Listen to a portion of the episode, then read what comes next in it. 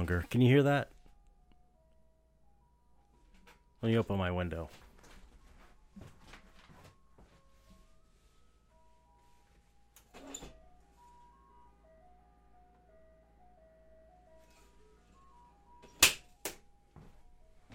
There's a fucking ice cream truck in front of my house.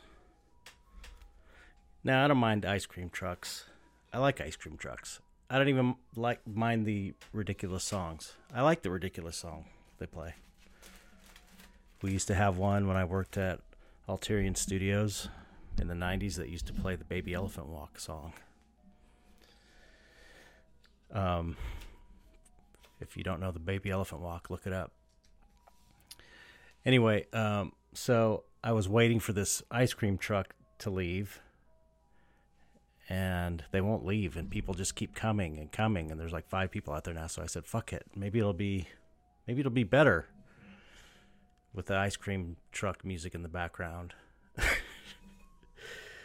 it's maybe just weird enough to work. So anyway, there's going to be probably ice cream music, ice cream truck music in the background. Oh, he stopped. Finally. Thank God. Okay, well, never mind about that. That was kind of funny. Um, another funny thing is the ice cream man had a mask on, but he had it down under his nose and he was talking to people. So that was not good. Anyway, hello.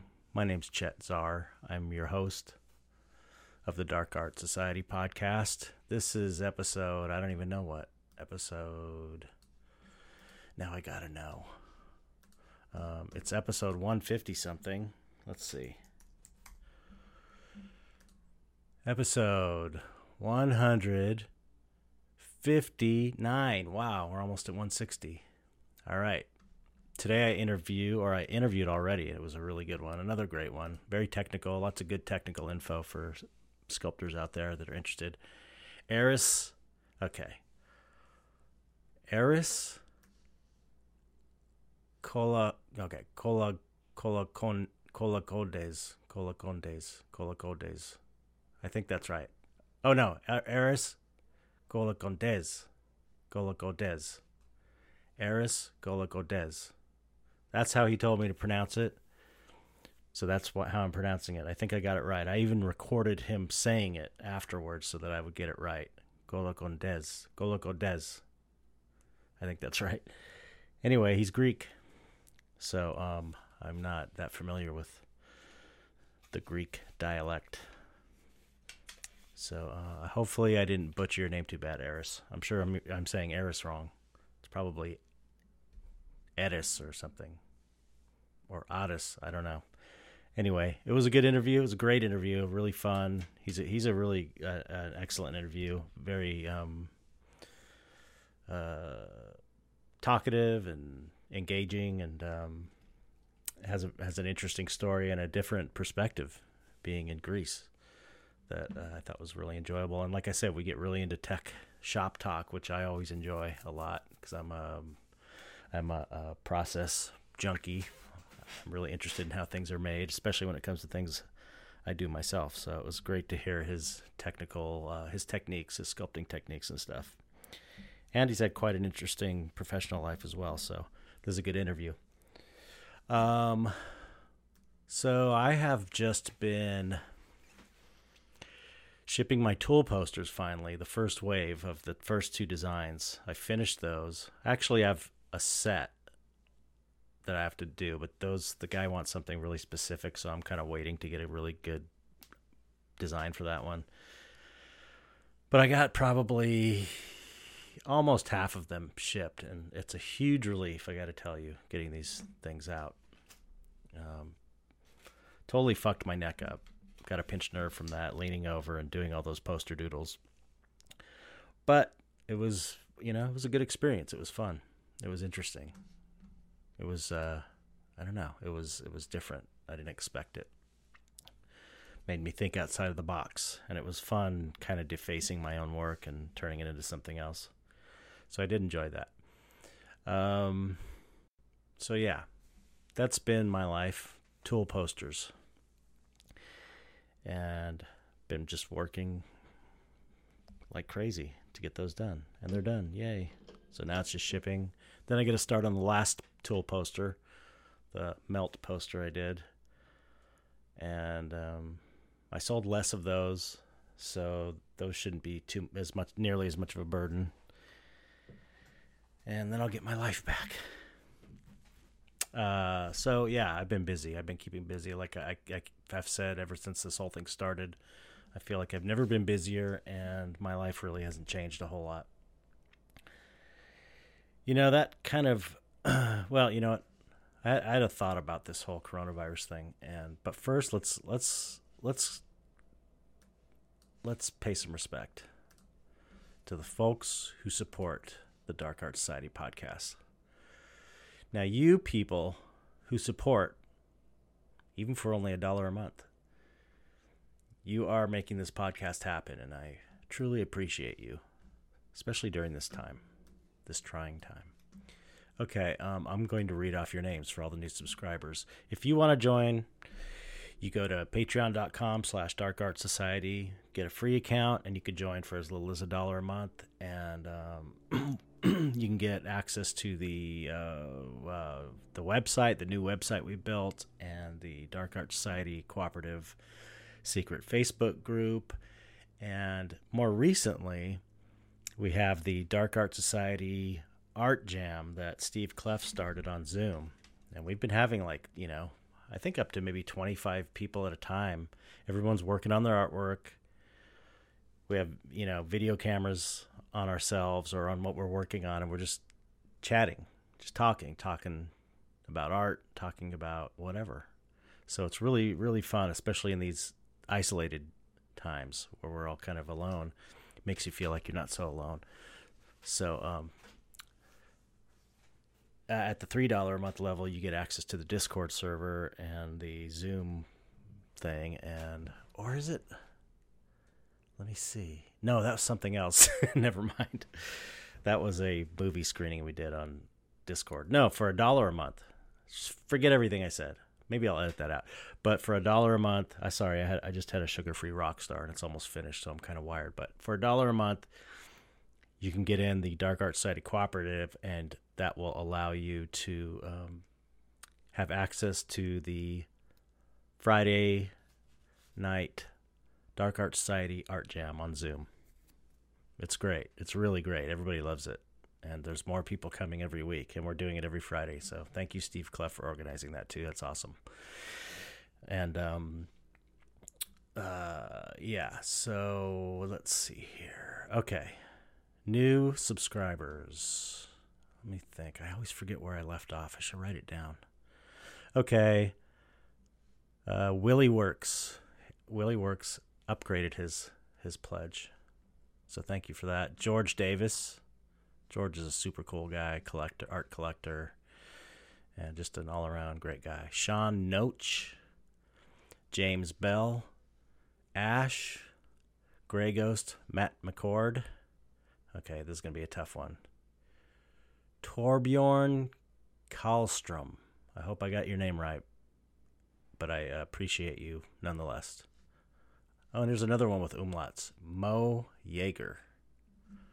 Thank you, Mo, for that generous subscription. That's awesome. Okay, Fernando Resendez Cabrera. Thank you. And Tanya Tracy. Oh, oops. One, of, well, one of those was a deletion, but I won't say who. Um, I always I yeah it, it doesn't it, it just has a list of who joined and who deleted their pledge. So um, all of them except one were uh, new new pledges. So it's been a good week. So thank you all for that. Appreciate it. Things are moving. I keep saying I know this sounds crazy, but I really feel like this is this is our time I don't understand it, but I feel that way. I don't know why. Somehow this is this is time for the for the Dark Art Society as not the little Patreon group or the Facebook group. I'm talking about dark artists worldwide. This is our time. This is when our work becomes um uh, we're in our element, I guess you could say, with so much fear and and and uh and craziness and chaos. I mean, this is this is our time.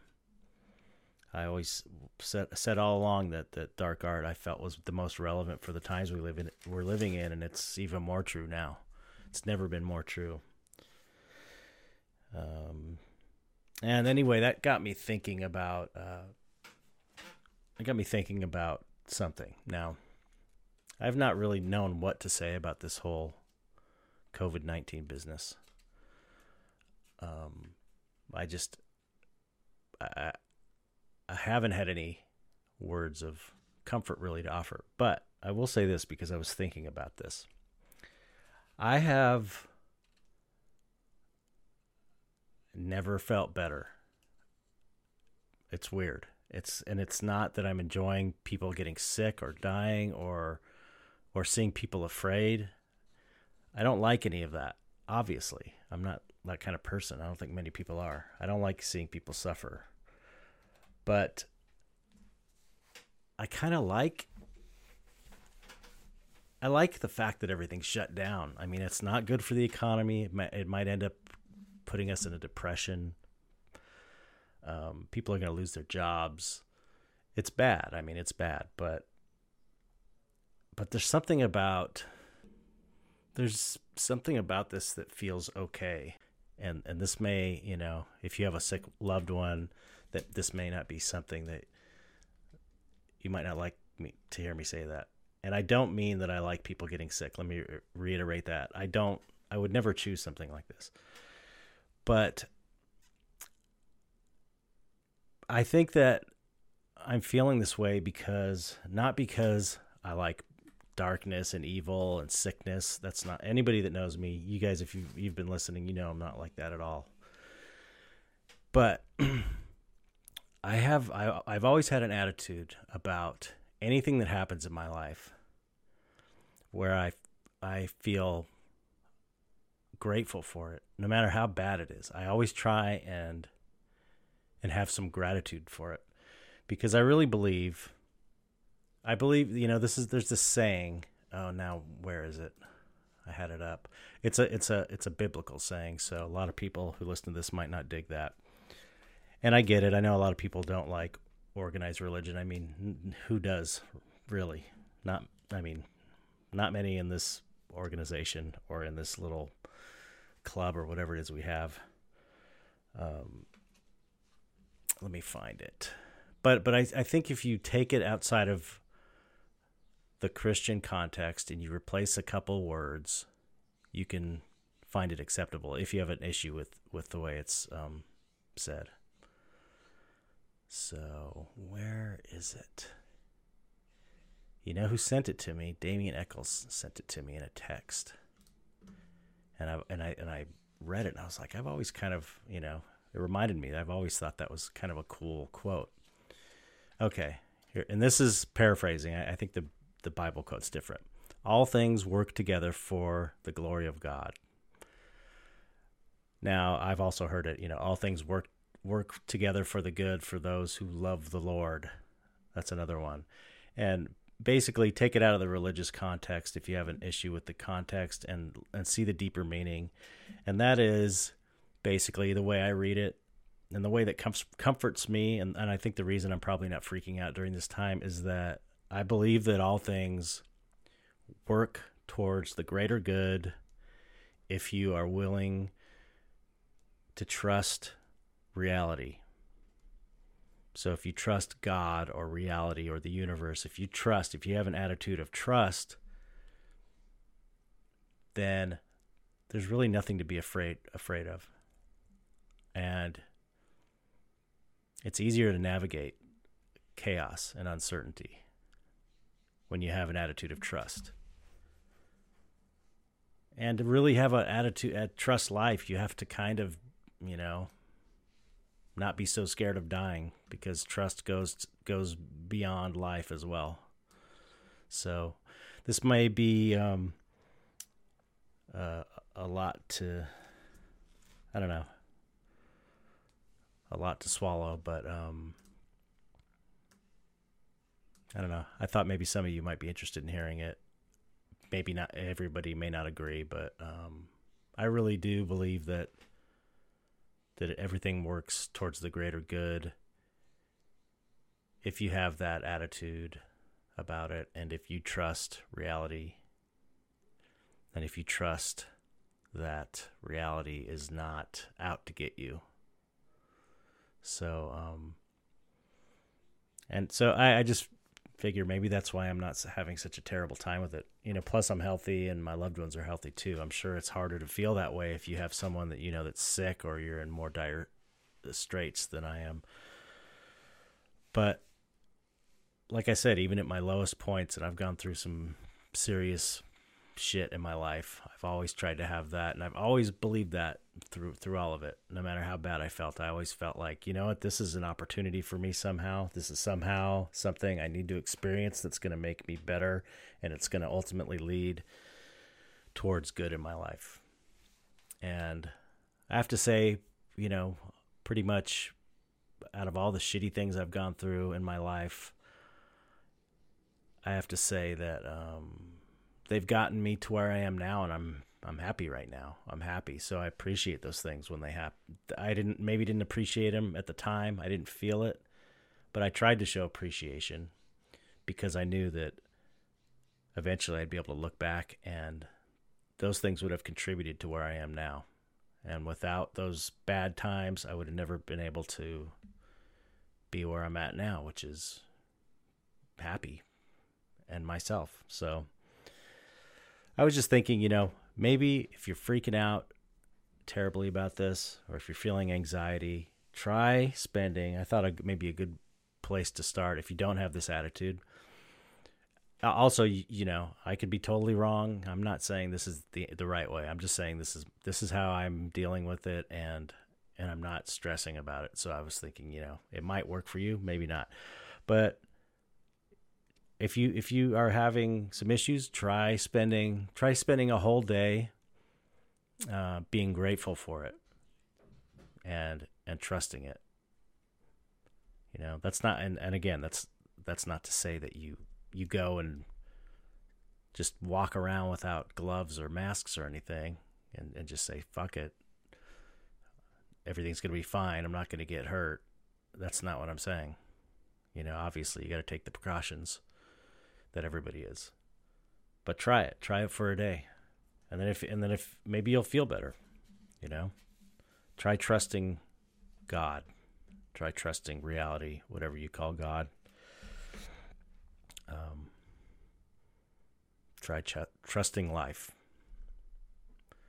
And if it feels better for a day, maybe you could try it for a couple days. And then maybe you could try it for a week. And you know, and maybe maybe it'll help. I don't know. Those are my thoughts. I just thought I'd share them.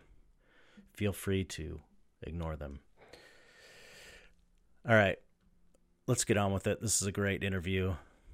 Eris Golacandes, Golacandes. See, I'm I'm doing the Spanish accent because I grew up in Southern California. I've got um, relatives that are Mexican and, and stuff, so I'm more familiar with the Spanish accent. So sorry if I pronounce that wrong, Eris. anyway, this is a great interview. You're gonna love it. Uh, enjoy.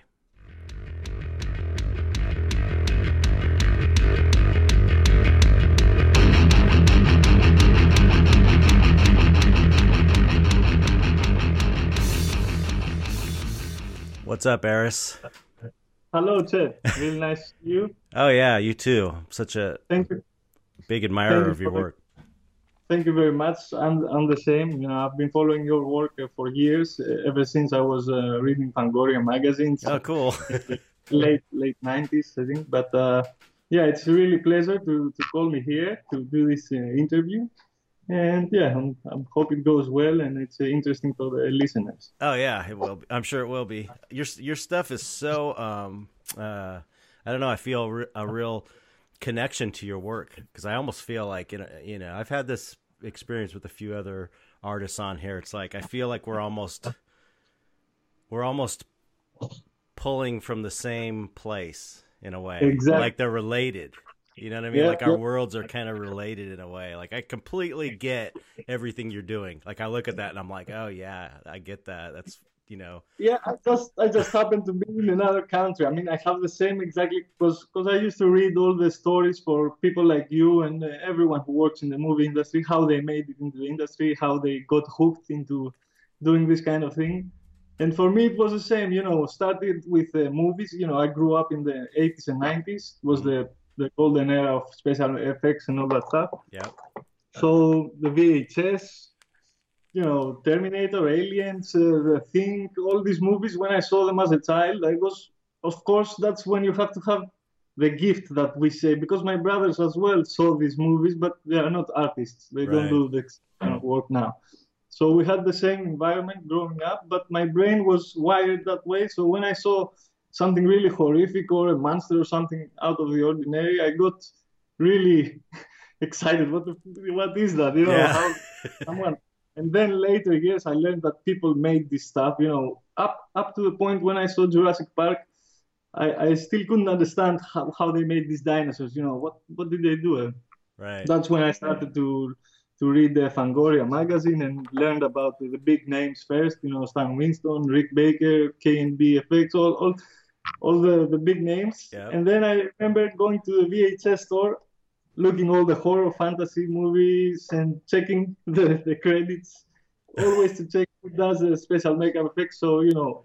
And I would take, I, I would just read the name, and if there was a, a name, one of these names in there, I would just take it and, and watch it and get really inspired and try to somehow recreate what I saw. You know, Mm. in the early years it was draw, drawing, and uh, in the when I was 16, 96, I started. I, I remember first time with plastiline, uh, tried to make a gremlin head or stuff like that. So that's how it all started, you know. And then I could paint the, the sculpture, which was horrible back then, but I was really, I, I said, oh, I made this, now I have it in my room, you know, and I can paint it. And, and that's how it started. Uh, but I never thought back then that I would do it as a profession, you know, Uh huh. especially, especially here in Greece. Yeah, yeah, So, yeah, yeah. What what part of Greece do you live in? I grew up in Athens, uh, Oh. which is the capital, and now in 2013 I moved out of Athens in the countryside. Mm, because I found a much bigger space here for my workshop, and I also like the, the countryside more than the city life. So you know, I finally have my own house with a garden and with my dogs, and it's nature all around, and Oh, sounds great. like absolutely as I like it right now. That's Hopefully, it doesn't break. Yeah, that's great. Yeah, I don't complain. I don't complain at all with it. so did did you have were you did you get like uh, support from your family when you were growing up doing this stuff, or did people think you were weird? I mean, you don't you don't hear about a lot of Greek effect makeup effects artists. I don't know of any other ones other than you. I mean, I'm sure they're out there, but but but it's but you can count them in the fingers of your two hands. you know. Right. It's, a, it's two major or three major, one major effects shop with two brothers that they own it. And, and I went to them when I was uh, 18, and they really liked what I was doing back then with plastiline and uh, painting the plastiline because I didn't know anything about Right. mold. But they don't have enough work so they can they could hire me and I could make a living out of this. So Right. they take everything. They take uh, TV ads and movies, theater work. They're trying to make a living in Greece, which is, and, and sometimes they go overseas to do some work, you know, for in Right. UK or even in the USA, Hmm. but not enough work. The industry is almost uh, dead here, especially for makeup effects and uh, Yeah, creature. You know, we don't have fantasy movies. Yeah, right. So I hope I live enough to see the first Greek-made fantasy movie, you know, with a creature or something in it. But, right. It's it's only old age makeups and you know injuries and stuff like that. That's so weird. It's weird that that, that you think that um, just culturally, Greece would have, you know, some fantasy Yeah, elements in the movies with the you know the the the Yeah, myth Greek mythologies. I mean, that's Like, it's, it's I weird. the same, but yeah, it didn't work unfortunately. It's the sa- somehow. It's the same with Europe. Like Europe is so not into dark art. Uh, every, everyone I talk to that's into Europe, they're just not. Dark art doesn't sell there, and you'd think you know Europe with everything they've gone through and their history that they would be and their the avant garde and you'd think they would be into it, but they're not. It's really weird. Same with Mexico. Dos Diablos is telling me Mexico. It's like they're not into that kind of stuff, and you'd think yeah. with with the Day of the Dead and and the all that stuff, they'd be into it, but no. Absolutely, yeah. There are some countries. I mean, of course, USA is number one, and then it's UK, I think, right. Australia, Germany, and uh, and I realized at some point that I would have to move out if I want to do special makeup effects for movies and mm-hmm. uh, sculpting and all that. So in the back of my head, I always had the thing that if I want to do that, you have to to go outside of Greece, try your luck there, and, and that's what I did later on in uh, in 2008. Oh, you did? Yeah, I, I went because of MySpace.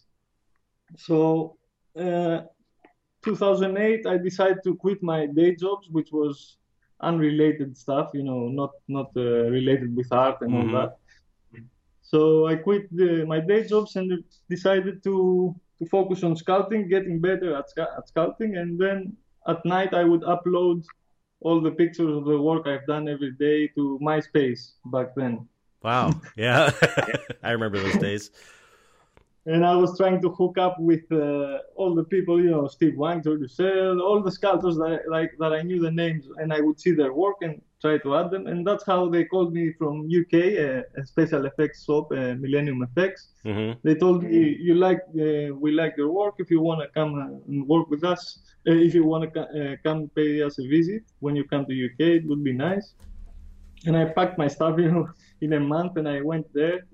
We met, and they gave me my first job uh, two two two weeks sculpting a, an alien creature. But for me, it was surreal. You know, I yeah.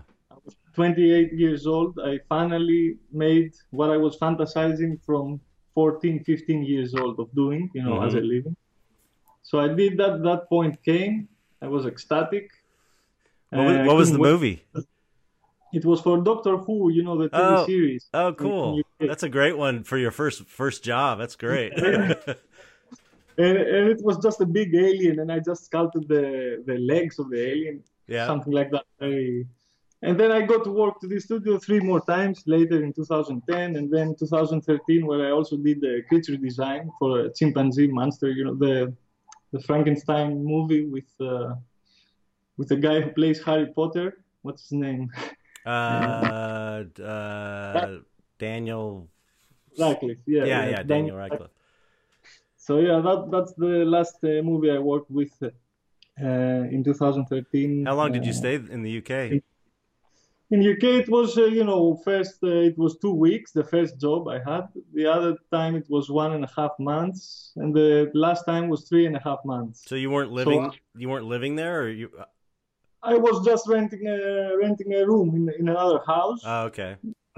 And I was going to work every morning, and then and then I came back to Greece here because now I have uh, dogs here. You know, oh, it's right. not like when I was in Athens. I had my brother in an apartment, mm-hmm. so I I could be away for even a year, like I did uh, in uh, New Zealand in right. Uh, 2010, which was the highlight of my FX.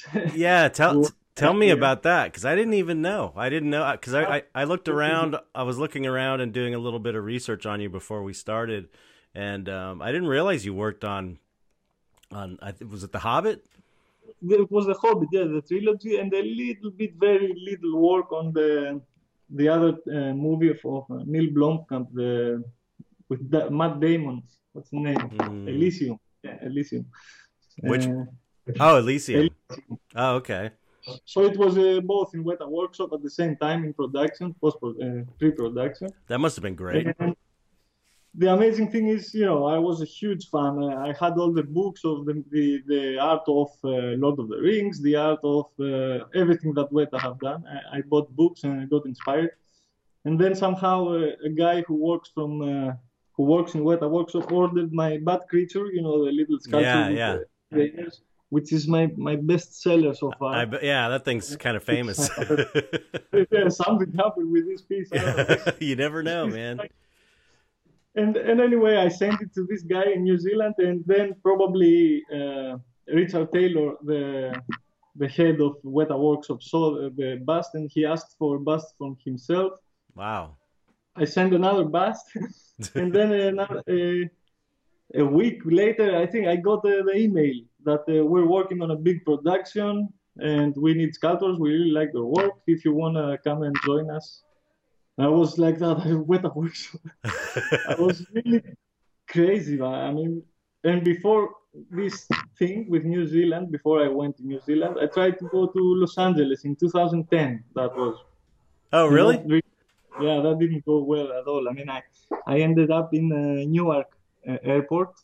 They they deported me, and I spent two two nights in jail. Oh in, no way! How did that happen? It was a nightmare. Oh my god! Was, uh, they I, I, I really went uh, unprepared and I was very excited because I, I got uh, something like a proposal for a job in, in Los Angeles. Uh-huh. So I just took all my things I packed all my sculpting tools in there, and I went like I was going to to Athens. And they they found all the stuff in the in the luggage, the sculpting tools, uh-huh. and then they my Facebook and all that, and they saw that I'm a scouter and that oh, no way, really?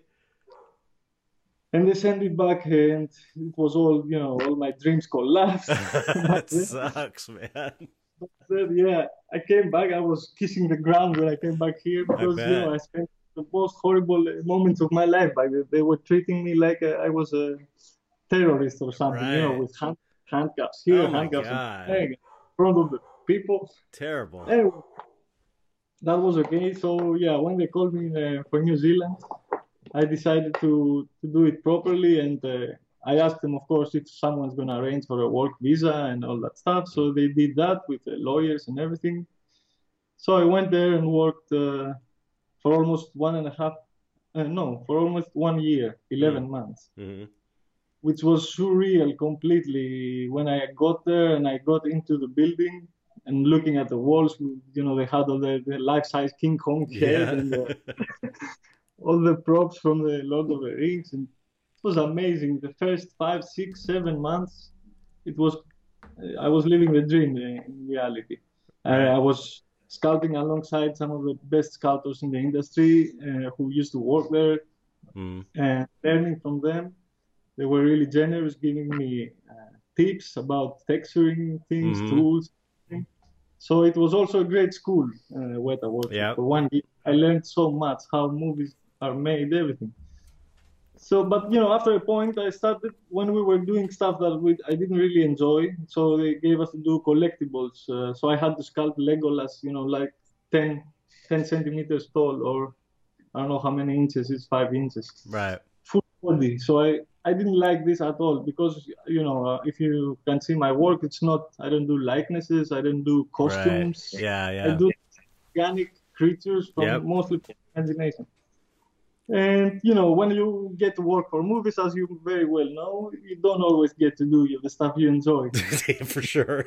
and for me, I guess it's extra painful because it's it's like really painful when I get to to sculpt something and have to give something, deliver something that I don't like. Right. Even even if the director likes it, you know. So it's I always it's like uh, I will try to make it somehow that I like it, but that's not how the movie business. So right. that was one of the bad things about working for movies that uh, I could not stand for over a year. You know, because you know a lot of people can stand it and work full full full time in a studio forever. You know, yep. for I don't know many years, and good for them. But uh, I just I had to try it, and, and when I tried it, you know, after seven months, I would start looking the clock when, I... when I can so relate to what you're saying. I know exactly what you're talking about. Imagine doing that. It took me like it took me like 10, 10 years before I got to that point. You know what I mean? Wow. It, you were smarter though. It only took you a year.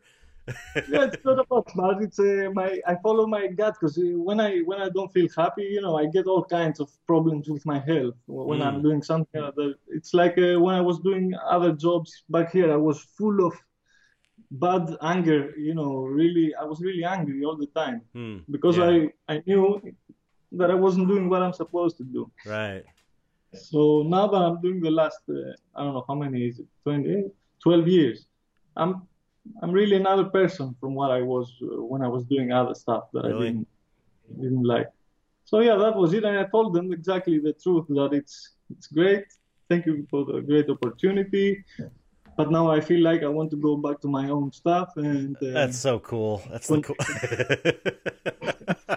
that's the best. I and I came back that. and continued with so much, uh, so much more inspiration back then. But now, you know, it's 12 years later. I have done so much work that I feel kind of burned out, and I try to, not I try, I I spent less time on this kind of thing and try to share my time with other uh, activities that I like. Mm-hmm. For instance, hiking, photography, music. Mm-hmm. As you said, I, you you play music. I play as well. Oh, cool! What do you play? I have a drum set. I have guitars. I have. A, oh, cool! you know, whatever. I, I I was really mad about the music, musical organs from when I was really young. You know, but but growing up a metalhead, uh-huh. I wanted electric guitar by the time I was 15 or something. So my dad got me one and and I kept experimenting, learning now with YouTube. You know, you can learn everything you want. I know it's amazing. So yeah, so now I I try to spend more time on each piece that I do, better quality, but not as many pieces as I right. because you know uh, if you want to have a piece that it's good all around, you have to spend more time, and that equals less pieces for each year, let's say. Yeah. But your stuff's in, in pretty high demand. I mean, you it seems like. Thankfully, yeah, I have some people ordering my my kits, my busts mostly, the unpainted ones. Mm-hmm. I would mm-hmm. say seventy percent of the stuff I I give is uh, unpainted uh, mm. pieces. Wow! See people, but there is a forty percent that buy the original painted piece by me, which is a lot of work, but it's uh, it pays the bills. You know, I have a I, I can pay the bills. I can pay for new materials to keep doing that, mm-hmm. and that that's enough for me. You know, I don't want to become a billion millionaire. right. that's that's just enough. So another reason why some people say my my prices are really high.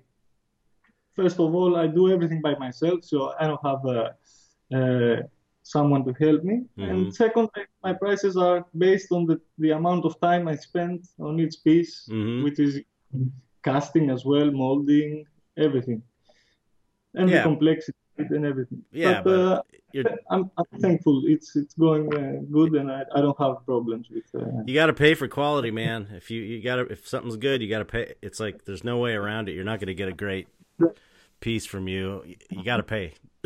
you know, it takes time, it takes effort. Exactly. And uh, the more you put in a piece, uh, in a piece, it shows afterwards. So people uh, will appreciate the, the amount of time you, you spend on that piece and it will look cool as well. Right. So that's how. Uh, and also, I'm uh, a little bit artistic. Uh, I try to, uh, not I try, you can see the, the finer details. I cannot give a piece, let it rest if I, if it's not completely rendered right. you know, yeah. to the port. I'm one of these guys. You know, yeah. people, brothers who like to the rough, which I also love to see, and I even like it in my own sculpture when it's rough. Oh yeah, but I know. I cannot, I cannot stop myself. I from, know. Uh... Me too. I'm exactly the same way. Totally appreciate the Shiflett brothers and anyone that's able to sculpt loose like that yeah. or paint loose for that matter. But my natural tendency is always to go in there. I mean, I, there's something about getting to that final point yeah, where it's almost done and then putting those final like pores and wrinkles it's just so satisfying to do that. And then it was like ah it's like perfect. You know what i mean and i tried to figure out why i'm doing this and i think it's because when i was a kid as i said when i was looking at movies and with creatures in them the, the more wrinkly a creature was and more details on it the more i, I thought it was real for some reason when I started sculpting, you know, I would always, when I sculpted a human, I would always sculpt an old man or an old lady. Yeah. You know, it would never be a. Me so too. There's same, something same here. Yeah. same, I'm exactly the same way, man. That's one of the one of uh one of my earliest masks. I remember I sculpted an old an old old man face. Uh, it was based based on the little big man, the Dick Smith makeup. My like... brain is frozen now, but I loved your soft spot. I I spent hours looking oh, at this piece.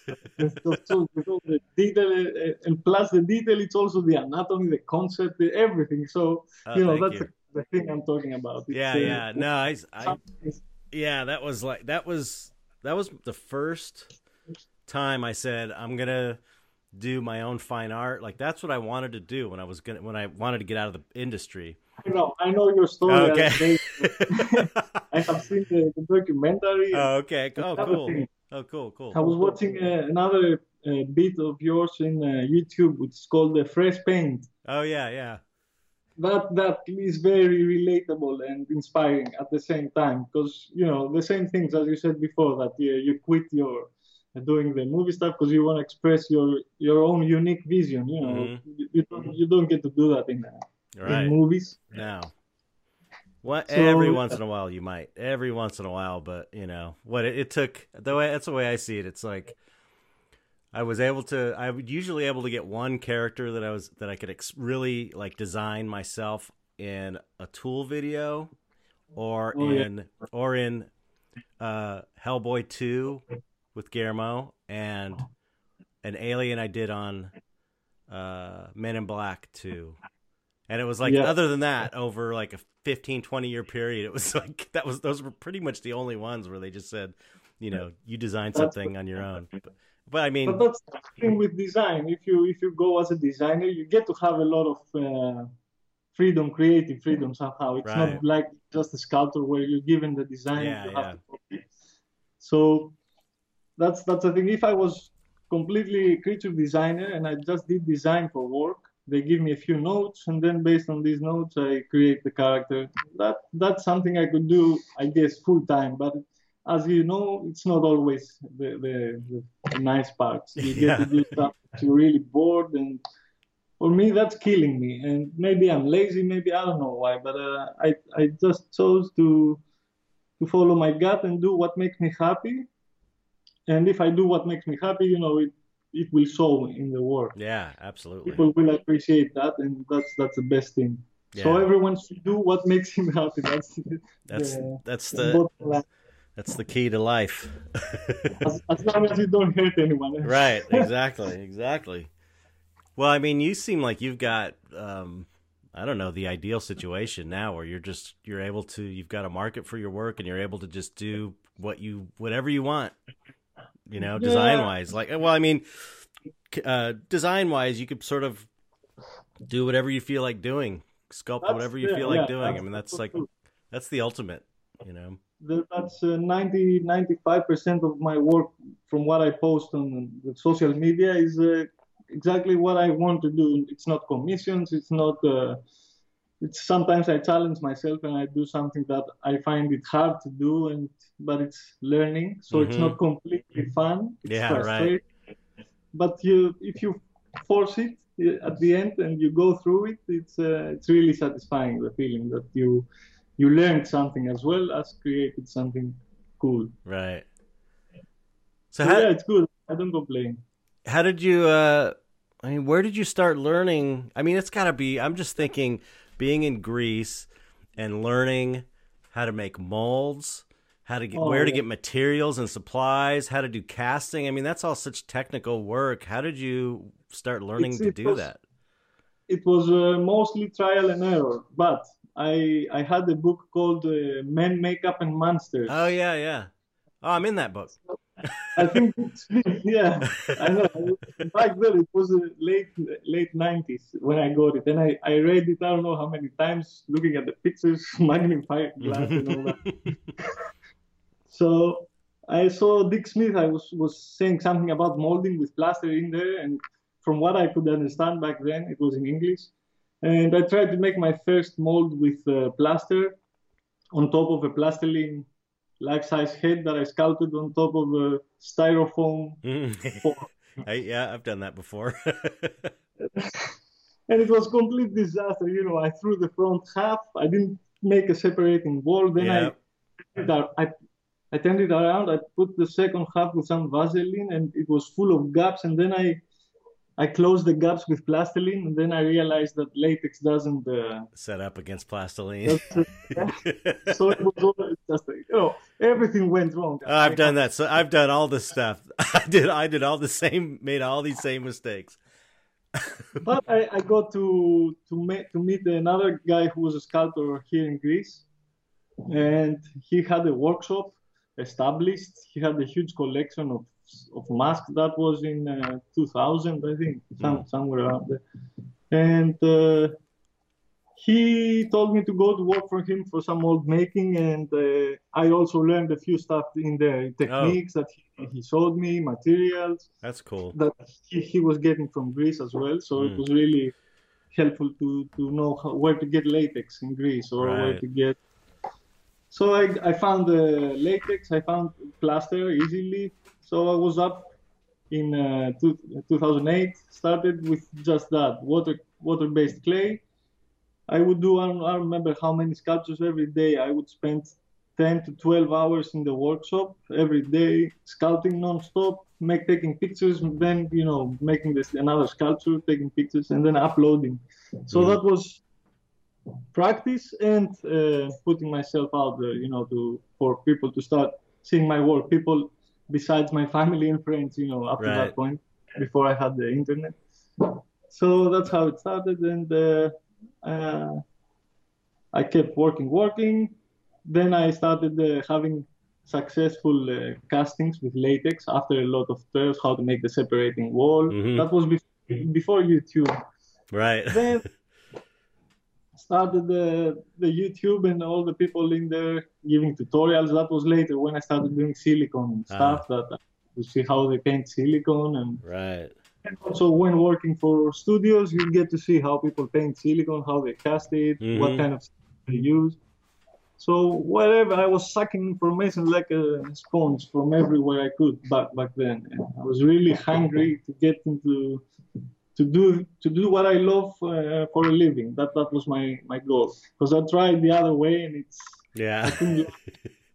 so you must be you must be uh, a, those one I, am this way. I think a lot of artists are this way, but you must be one of those people that gets obsessed about things and you ha- and you just can't do anything except figure this thing out and you have to just like keep going until you figure it out yeah i'm one of these people you know a lot of people like my brother they they love music they really love music and they hear maybe more music than me but when i hear a really good piece of music that i like uh, my instinct is immediately to go and play some music afterwards. Right. You know, to, to do it. Yeah, it's like I want to do this too. That's how I feel. It's like it's like I don't. That's why I'm not like. Uh, I, I mean, I have an art collection because I'm able to trade painters, and I do love art, of course. But I'm more. I, my my initial impulse when I see a great painting or sculpture is not I want to buy that. It's like, oh, I want to make, I got, I want to make one. You know what I mean? yeah, it's, so much more satisfying when you have made something. And, yeah, and then you, and you, when it's fresh in front of you, because you know, after two days, as you know, two three days, you start seeing mistakes and things you could yeah. do better. And but the first hours after you have completed it, it's really a, a really nice feeling. And when you share it, of course, and you get the recognition and uh, people uh, say that they like it as well, mm-hmm. and then you think, oh, it's not just me. That's great. Right. so that's uh, yeah, because I sometimes I just cannot judge if okay, I like this, but will people like this? Should I mold right. it? So that's another good thing for social media. You, you put the sculpture on, and when you see big interest and a lot of people liking mm-hmm. it, you say, okay, I have to mold this and that's how I do it at least, you know, for these years. Yeah, it makes sense. I mean, you you never as as the artist, I think, or for, I think this is this is true for me, and probably I'm I'm guessing it for you as well, is that you never know what's going to be a pop a really popular sculpture. Like you're doing yeah. you're doing what you think is the coolest sculpture you could think of at the time.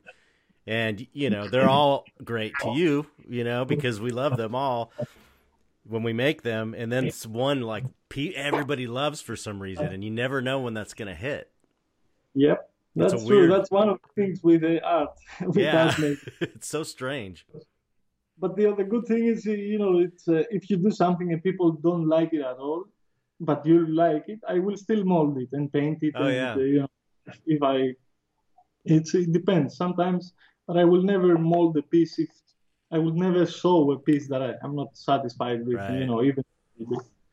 So there are pieces that are complete fails, and I never put them online. And sometimes I punch the clay. There are these days nothing's going right. And, you know what? I, I find that uh, sometimes, like, I'll put a painting out there that nobody really responds to, you know, that I thought was amazing, and then no one responds to it, and then years later, it gets popular. Like people like it for some reason, like in five, ten years later, and it's like it's just weird. It's like something about the timing. It's Yeah, just you know, it's unpredictable. Could it be the algorithms of uh, the social Yeah, it media? could be, could be. I noticed that uh, as well with uh, a piece I, I posted on Instagram. I don't remember three years ago, 2000, 2017, a little dragon head, and it got like uh, 3,000 likes. And I reposted it now in 2020, and it got up to 11,000, the, the most likes of anything I've ever posted on uh, social Wow. media. Wow. This thing, and it was the same picture, just so definitely something going on with the how in Facebook now it's completely fucked up. You, people don't see your comments, uh, don't see don't see your posts. Yeah, uh, the numbers are much smaller from let's say three years ago. Yeah, yeah. You got to play all these games to to get work with the algorithm. That's why That's if, if you listen to the Josh G episode, I just recommended this to the last person I interviewed on here. I'm always recommending it. The episode 110 on the Dark Art Society podcast of, with uh, Josh G. Um, Okay. He talks all about how how you he's he's like a Silicon Valley guy. He he works in that environment, and so he gives all the tips on how to make Instagram work right. Uh, And it definitely works if you if you follow his tips, but it's a pain in the ass. It's a lot of work. I cannot bother really, man. I'm, I'm, even when I do a post, I say, "Oh my god, it takes," because I'm really I know, right? Typing with yep. phone. Even just a I'm not post, really- it's a pain in the ass. but you have to do it. It's uh, after after you have done the post and you see the likes and the and the people appreciating it. That's that's the fun part. yeah, for sure. Uh, For sure. It's the business side of things that uh, for me it's completely nightmare. It's uh, it's uh, I'm telling you, I have a phobia in this in this life. It's, it's bureaucracy for me. right. I cannot understand it. It's for me too complicated. hmm Same. man. And you know, it's a simple thing. I make something with my hands and I trade it with some money so I can make right. What is all the other stuff? I don't know. Yeah, I think this is a, this is definitely a common artist problem is Yeah. dealing with the bureaucracy and and and paperwork. It's just like I see a you know contracts and paperwork. You just look at it and it's like it's like reading Chinese or something. It just can't. It just does not make sense. It takes your focus out of the important things. Right. Uh, It's like a distraction. It's a, it's a distraction. Total total distraction. So did did you um how did your how did your parents feel about you doing this when you were a kid? Did you get support or did they think it was weird or what? supportive. They never told me stop doing this or Oh, anything. good. That's my cool. Mom, my mom was uh, a little more uh, supportive in the way that she would uh, always give me compliments for what I made. You know, Mm. I would make little, and she would show it to her friends, and her friends would also say, "Ah, you're, you're very talented." And Mhm. so that gave me a little. It, it gave me pleasure to hear good things for what I made back then.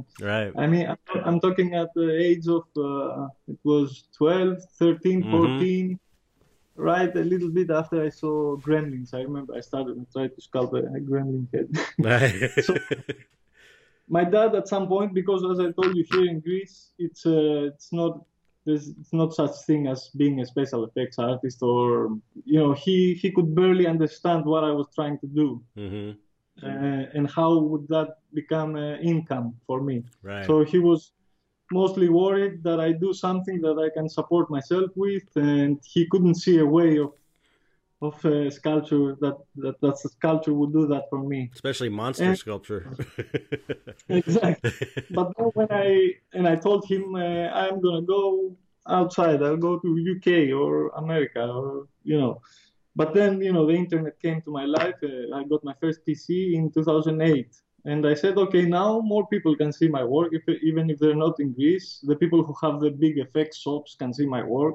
So that's the, the plan. I do the best work I can every day. I practice to become better, post it on, for the right people to see, and hopefully I get a proposal for a job. You know, and the, the same year this happened. You know, at the end of the first year Mhm. with the MySpace.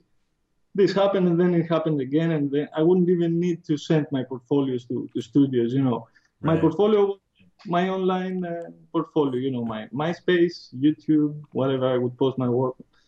And that's how it started and I couldn't believe it. I said, not even my wildest dreams I could believe I, I would be doing not only sculpture for a living, but also my own sculpture, Right. you know.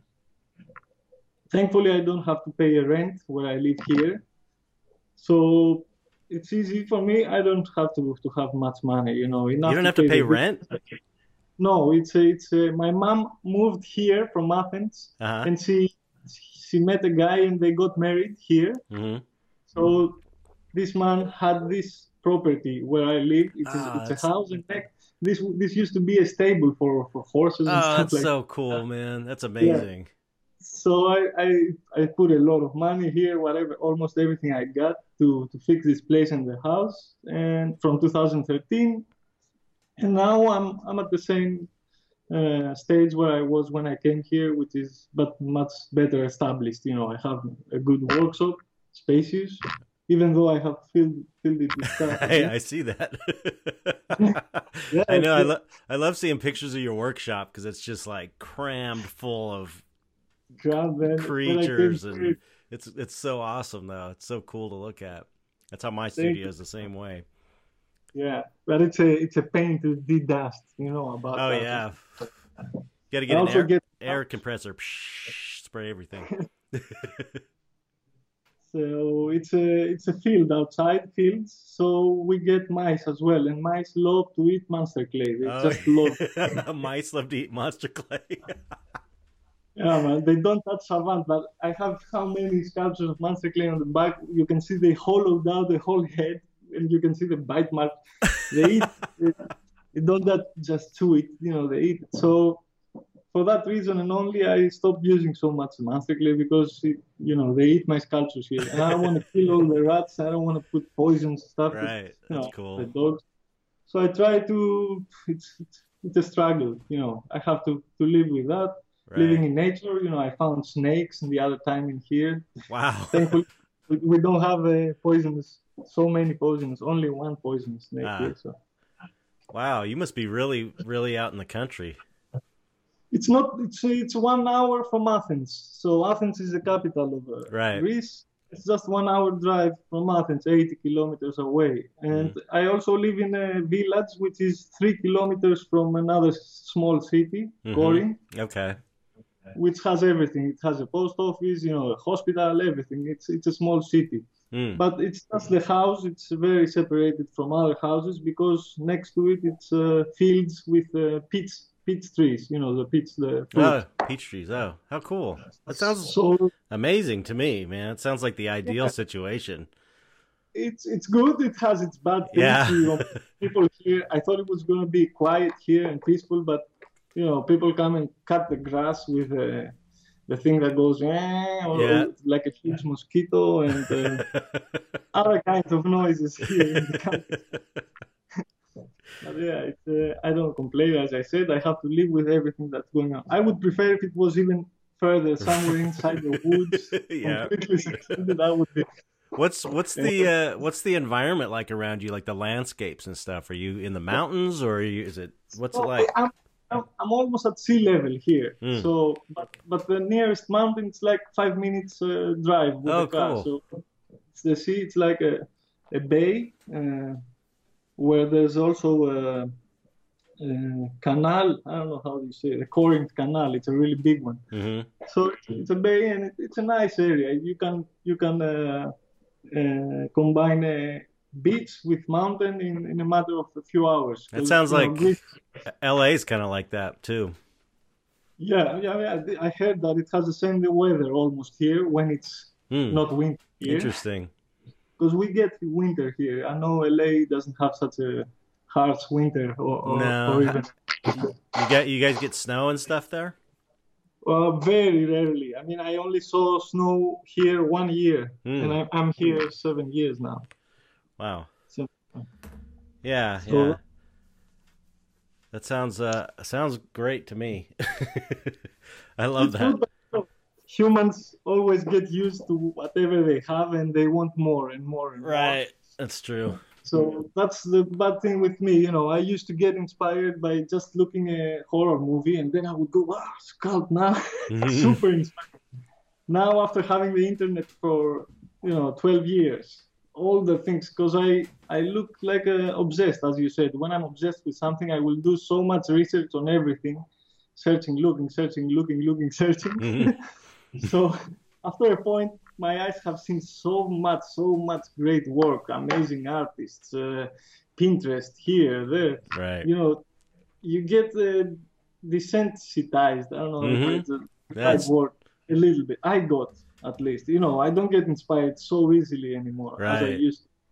I don't feel uh, so easily the the need to go sculpt something. You know, Right. now I wake up in the morning. I I say, oh, it's nice weather. I go take some pictures of some bags, and that helps me in my art. You know, because I see the shapes, the colors, and all that, and I impl- implement them in the in my work. right.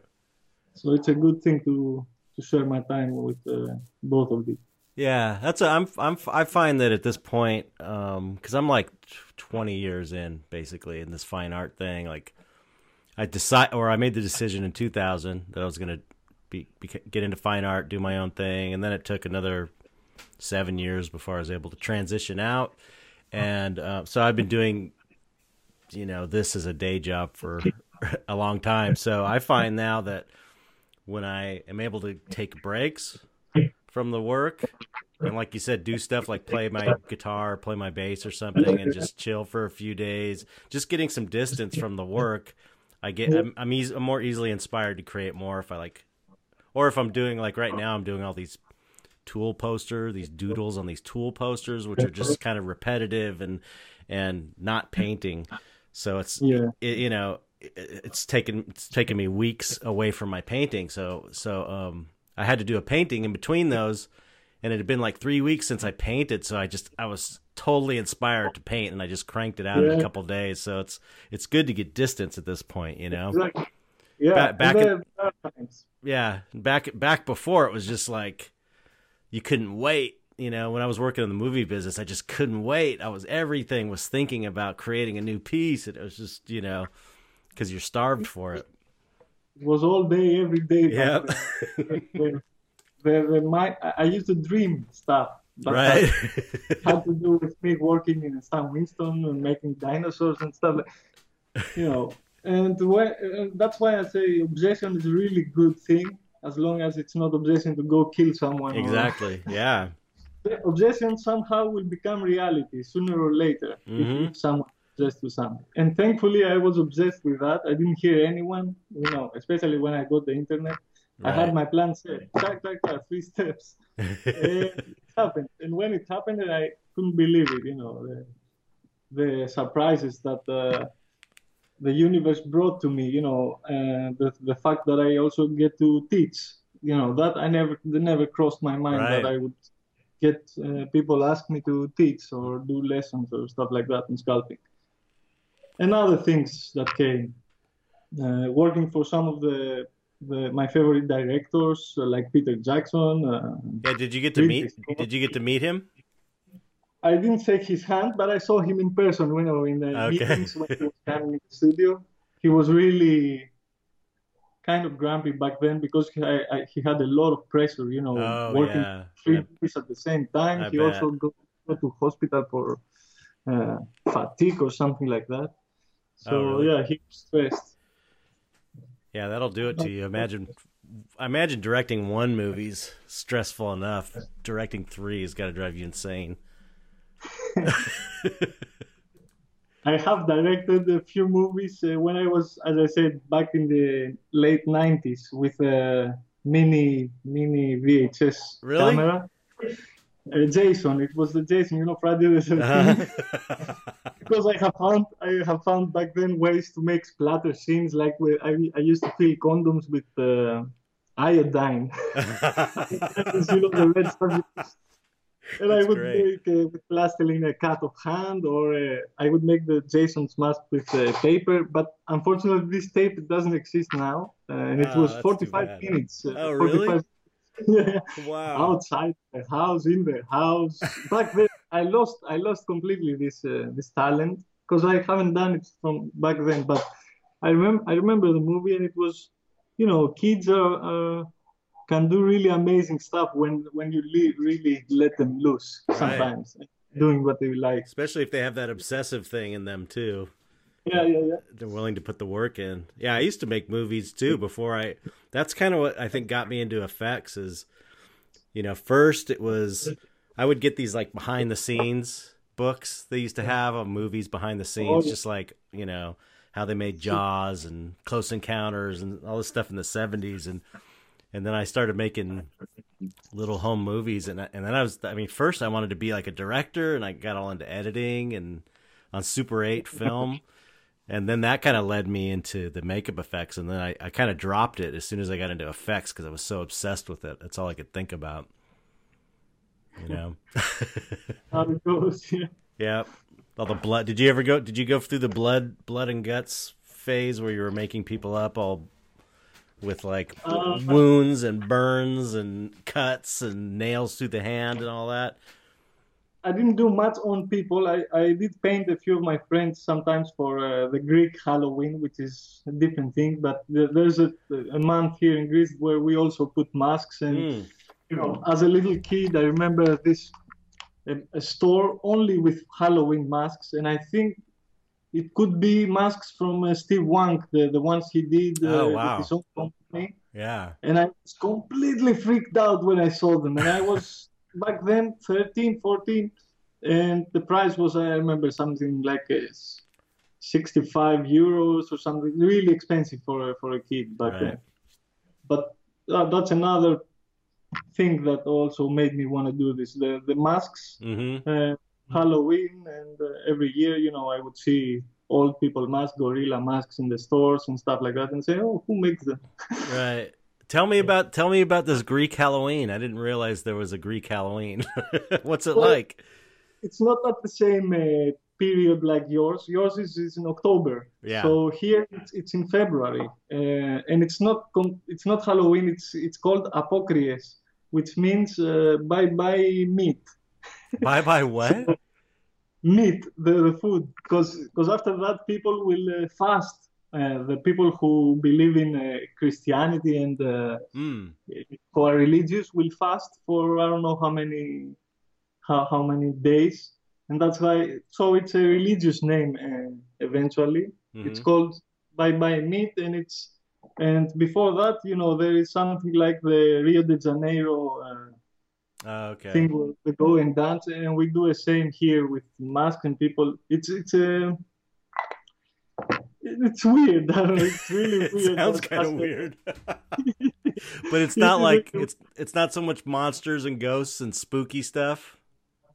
Um, no, not necessarily, but there is spooky stuff as well. You know, kids love love the spooky stuff. Mhm. The old people, it's not the. I think this uh, this has to do with ancient Greek uh, uh, tradition, something like that. Oh, okay. but then they mixed it with the American Halloween, so they started producing more uh, monsters and stuff like that for people and kids to wear right. at this uh, period of time. It's weird. It's hypocrisy. It's like something like the, the people in Germany have with the Krampus, and the Krampus goes uh, like a parade with Uh-huh. people with horns and the- Right, right. Something like that. It's like a pagan, pagan, paganistic uh, ritual. Interesting. It's interesting. Yeah. Wow. I, I haven't got into depth to know what it is, but I know that you know people are dressed back uh, this Mhm. time and go to parties dressed as something. Right, right. Some kind of disguise.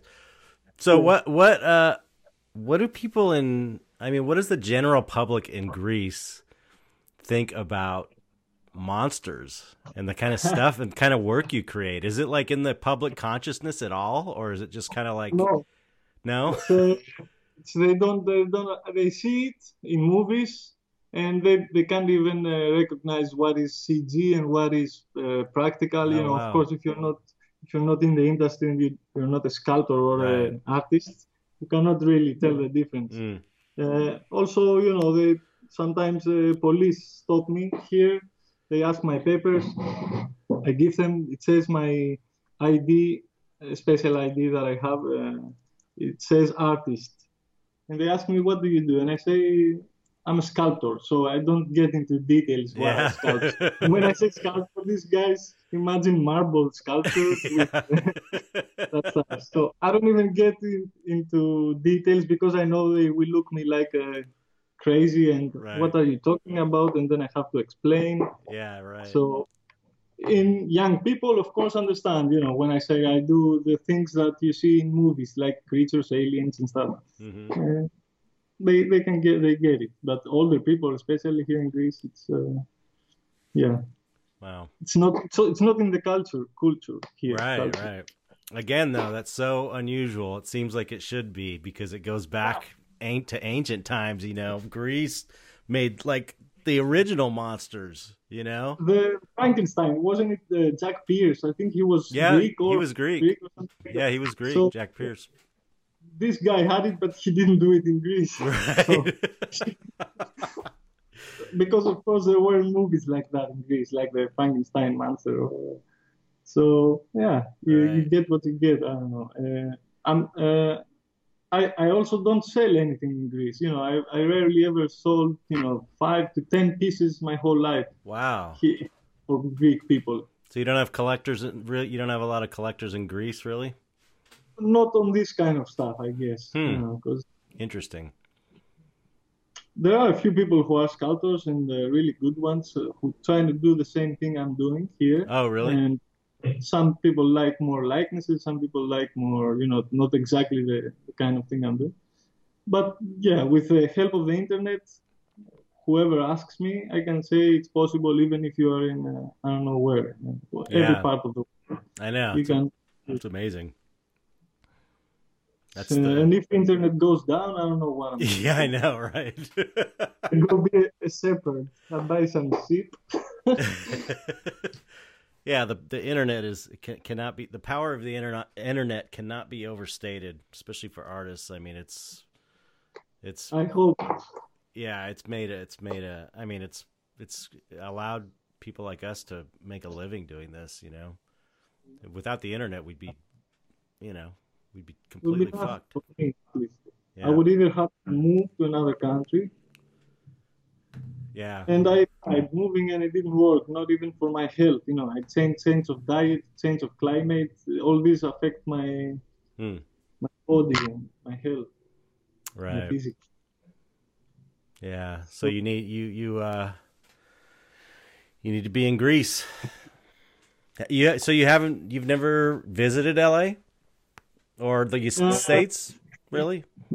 I have visited the States. I, my mom and dad used to work uh, Olympic Airways. They were air stewardess and air Oh. know, work on the plane. So when we were really young, uh, they would take us for a journey to New York or so I went to New York, but never to Los Angeles. I have Mm. been in uh, Canada as well, in Toronto, and and other places. But I was really small and I couldn't appreciate it. You know, Right. I didn't. I went to the Natural History Museum and I was looking at everything like that. So if I if I went now, I would be freaking out with all the cool stuff Yeah. Right. But yeah, that happened in uh, uh, in 2010. I go to New Jersey and back to Greece. Uh, next stop would be Los Angeles, but didn't happen. Yeah. You got to you definitely when all this coronavirus stuff ends, you have to come to LA at some point. You would love Yeah. there's so many cool galleries you would love out here and and uh museum, everything. There's just so much cool shit out here. I would put a G- Google Earth and Street View and walk around Los Angeles like Right. that. I was so obsessed at one point. coming and I love everything, you know, the weather, they look, you know, everything looks, uh, you have the beach over Wow. there, it's, especially in uh, Los Angeles. I know I don't like traffic at all. It drives Ah. me crazy. Yeah, you wouldn't I like that part of it then, because it's got bad traffic. Not now though. It's weird now. There's no traffic. It's like the way like it, it's, uh, zombies around. right now. It's like outside. It feels like the way I wish it was all the time, where it's like there's just not that many cars on the road or on the on the freeway at any time. Usually, the freeway is there's traffic on it, you know, like almost always, even at night. Sometimes it's really weird. It's now it's just kind of like dead everywhere. But I mean, what what's it like? How's the coronavirus in in Greece? Now we have a quarantine and we have a lockdown until the 27th of uh, April. Okay. Uh, unless it, it's postponed again, because it's you know we don't have many deaths, or uh, I think we're at uh, 86, 90, something like that, dead people. Mm. and oh, people is everyone's locked inside their houses. There are cops everywhere. If you go outside without a paper that says what are you going to do and what time it is with your signature, so if I have to go shopping for grocery stuff, I have to write it down in or print the paper from the site that they gave us. Oh wow! That says what you're going to do and everything.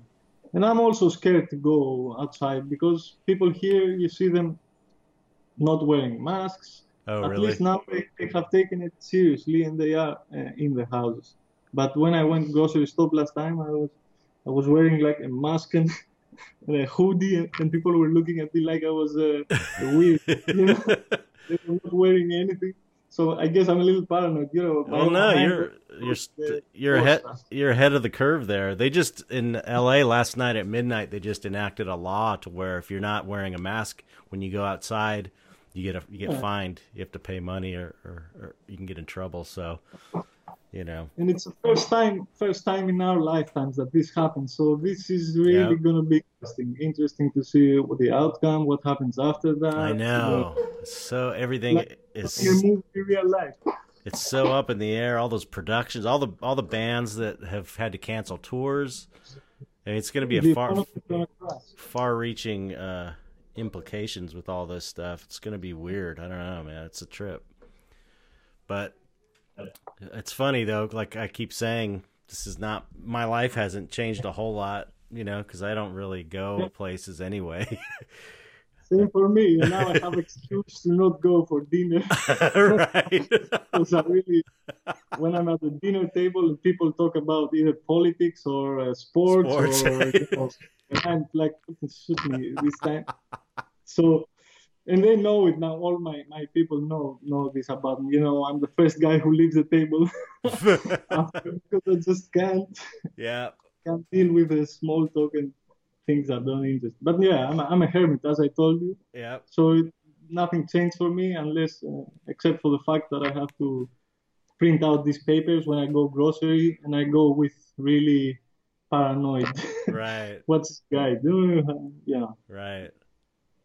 Because uh, I could be uh, infected already and I don't know it. Maybe Yeah. I have a strong immune system and it's it goes like that. I don't want to give it to my mother, or Right. so I don't even see my mother. This, uh, which Right. is she's like five minutes away from here. Oh wow. Yeah, that's been like that with my um my son and my daughter-in-law and my I got two little grandkids now and it's like I can't we can't even my kid it's like we're it's like he, he comes and he'll help us out and go grocery shopping for us cuz he's like 30. So, you know, we kind of like talk to him through the door. He, we don't let anybody in the house. It's it's so crazy. It's just like you know, you got to do it though. You got to do it now so it doesn't get worse. Yeah, because we don't know what it is and uh, how how it's gonna. As I said, it's first time happening, and better be paranoid than be sorry afterwards if Yeah. you, you very lightly and. Definitely, definitely. Yeah, it's gonna be weird. It's gonna be a trip, man. Yeah. I, I don't know what to expect really. I'm just hoping, you know, something happens with the, if something happens with the internet, I'm yeah, fucked. I know. Everybody's fucked. If something happens with the internet, everybody's fucked. Mm. You know, because then they won't be able to watch their Netflix. no, but I mean, everybody's communicating this way. This is how everyone's getting their news, and Yeah, for me, it's also my living out of it. Uh, right, uh, yeah, if I was in LA, you know, I, I wouldn't have communication, but I would be able to go work in a studio, you know. But that you can't though. All the studios are no one's working either. That's the thing, you know. So it's oh, like, yeah, now, yeah, yeah, yeah, now it's, it's it's crazy. yeah, Let's see what happens. I hope I hope for the best. I Yeah. hope it goes away fast. Yeah, yeah. Definitely. Yeah, it's crazy times, man. So weird, just everything just stopped all over. That's the weird thing. It's like everything has stopped all over the world, basically at the same time, and I don't think that's ever happened before. Yeah, it's a crisis. I mean, it happened. I don't know when when it happened again with a plague or any other pan- pandemic uh, in the in the planet on the planet Earth. But uh, in our lifetimes, I never had a pandemic before. You know, we had the flu, a seasonal flu, and Right. all that, but nothing like that, where you're locked down in your house and you get messages from here, and uh, crazy. And uh, you know, Yeah. I'm not asking myself why and how this happened. So now, first priority is to stay alive. Yeah. I'm a little dramatic, but uh, you know, it's, Uh, have you? How have you been with uh, sales since this happened? I had nothing, man. I'm uh, I'm completely frozen. I have sent a few stuff in the U.S. Two pieces. One is painted as well, hmm and it's it's been a month so far, and uh, I checked the tracking numbers, and it's uh, still in Greece. So it's Oh, It's like- stuck in Greece. Uh, China, I had many many people, good clients from China, but uh, Oh, now, you you got you have clients in China? yeah, clients. I mean, uh, collectors, mostly people who paint them. You know. I didn't. But that's crazy. I didn't. I didn't think that. Um. I mean, it. yeah, I don't think uh, I've ever gotten an order from China. I don't think. Maybe once or twice, but Uh, in China have a history with uh, kits, with resin kits and all that. So I guess it has to do with that. Uh, interesting. but uh, yeah, it's uh, some people they, they take for their friends as well. So they gather up a whole team. They what which one you want? So I get uh, mass orders from them, which is a Ah. lot of work. Sometimes it's all painted. So you guess how freaked out I am if everything is gonna reach the destination, if it's gonna be okay. So I try to pack them everything good. But yeah, no, nothing. It's now it's all frozen. My income is getting lower and lower. My, my income is not coming. My what I have in the bank. Right. Because now you know I only spend uh, money for food and for the bills, the house Right. bills. well, So hope it doesn't last for too long. yeah. Um. Okay. Let's talk a little technique. How, so, so how you're you're doing like uh do you do you do you sell stuff that's silicone or do you is, is the stuff that you sell primarily urethane resin casts? I sell both uh, silicone, resin, and latex. That's the three main things. Oh, I didn't know you did you did latex too. Latex, I have done uh, masks, some of them wearable, but not. I mean, the, the majority of it is uh, resin kits, hmm resin busts about this size, you know, one third, one fourth, one Right. fifth, that I cast in silicone and mold in silicone and cast in uh, either polyester resin, which has this nice trans- translucency to it, or urethane resin when I cast uh, full body creatures because it's more viscous, uh, low viscosity. So what? What? Oh, go back a second. What polyurethane or po, po, Polyester. Poly, you, Poly- polyester resin, like fiberglass resin? Yes, yes, that's the one. But it's a specific brand, I think, which uh, it doesn't crack if you do a solid. Oh, Uh, really? As as long as it's not too massive, you know, i- i- something more mass mass like that, you know, Right. it will most probably crack. But if it, my busts are, I don't know, this guy, you see how thin he is on the side. So this is gonna be okay, even even if he has mass here. Uh, sorry, to a don't have. I, I took a picture of it. Screen picture. That's So, cool. yeah the mo- uh, so I, I tried all polyesters as usual trial and error and this one cracked the other one did the crocodiling you know the thing where Right. Yeah. And then I learned about uh, controlling the the setting up with the right amount of catalyst Mhm. and as well as heating up the silicone mold and Oh. the resin Huh. so you don't get that but you know with this way it's it's casting takes me about 45 to 50 to one hour uh, to cast a single bust you know i don't Wow. have a pressure pot or anything Right. so that's why i'm telling you it's uh if i have many orders it becomes really busy you know I, it fills my day very easily to and i don't like to work with polyester because it smells so i have I to do know. it every outside. What are you tinting it with? Uh, urethane pigments. Okay. Uh, for for resin, they they work as well uh, with polyester. So have But you? polyester- oh, I'm sorry. sorry. What were you say? I, uh, I was gonna say that polyester, yeah, it's the translucency that it has, and also paints beautifully with the acrylics. It holds the paint. Mm. Ure- It sticks? Yeah, it sticks very well. I mean, the best it could stick. Right. And it's not, it's more fragile than urethane. It doesn't have elasticity. But, uh, you know, with a good packing, I never had the problems of something arriving broken. If something breaks, it's going to be the tip of the ear or a horn, you know, something really Ha- thin. ha- have you tried a? uh, any translucent urethane resins? we don't have them in Greece. uh, as far as Uh, we only have one that sets up to be a, a really white color, which I don't like. Yeah, because the the the uh, the stuff uh, the stuff I'm using, it's like a kind of milky. It looks like it kind of looks like uh uh like milky some- silicone or something. It's Yeah, yeah, it's yeah. not water clear, but it's clear. It's translucent, and so you tint it you know, with urethane tints, and it comes out. Um, I mean, it's super easy to use. It's it's really you know, you just pour it in and, and wait like urethanes, and then it cures. It takes a little longer to cure, but um, of course, acrylics don't stick to it at all. So, but I use oil paints, and it sticks like crazy. And how how long do you wait for the oil paints to to dry on the Just overnight. Because I'm using a Oh. uh, dryer, like a liquid, the stuff liquid to mix in with the Oh. paint that makes it dry. Or if you, I could put them in the oven. I have a little Yeah. oven, and they'd be dry in like an hour.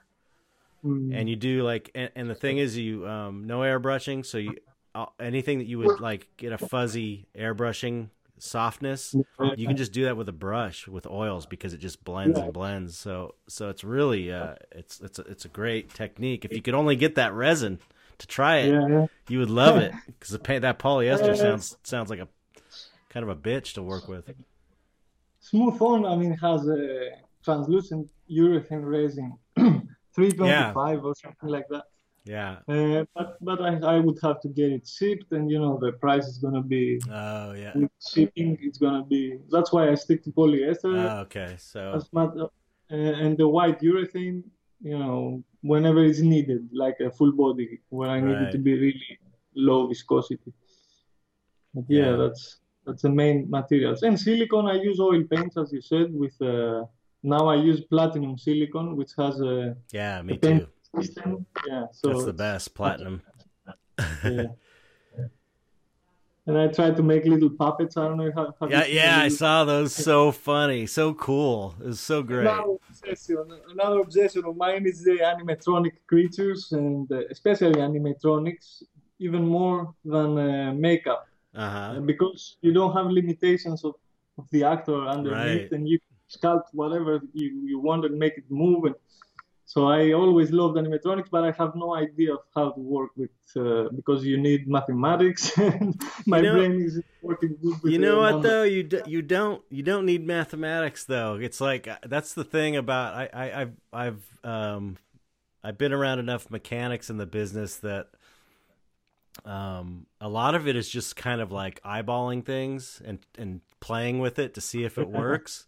You know, and just kind of I've seen I've seen mechanic animatronic heads made out of like, you know, bike cables and wires and just stuff you can already pre-bought you know little gadgets and gizmos you could kind of do a, it's kind of amazing what you can do with just your own ingen- ingenuity you know like Yeah. that you know thomas Kuntz, who does Uh, that Tom- yeah, he's uh, familiar with the name. Yeah, yeah. he does the automatons the, the little mechanical he like the little figures that move around you know the the Are they wooden or uh, made out of wood? No, he, well, I mean, I think that's the bases and stuff are made out of wood, but it's like I know you've seen his stuff. He's he's a really good I- sculpt.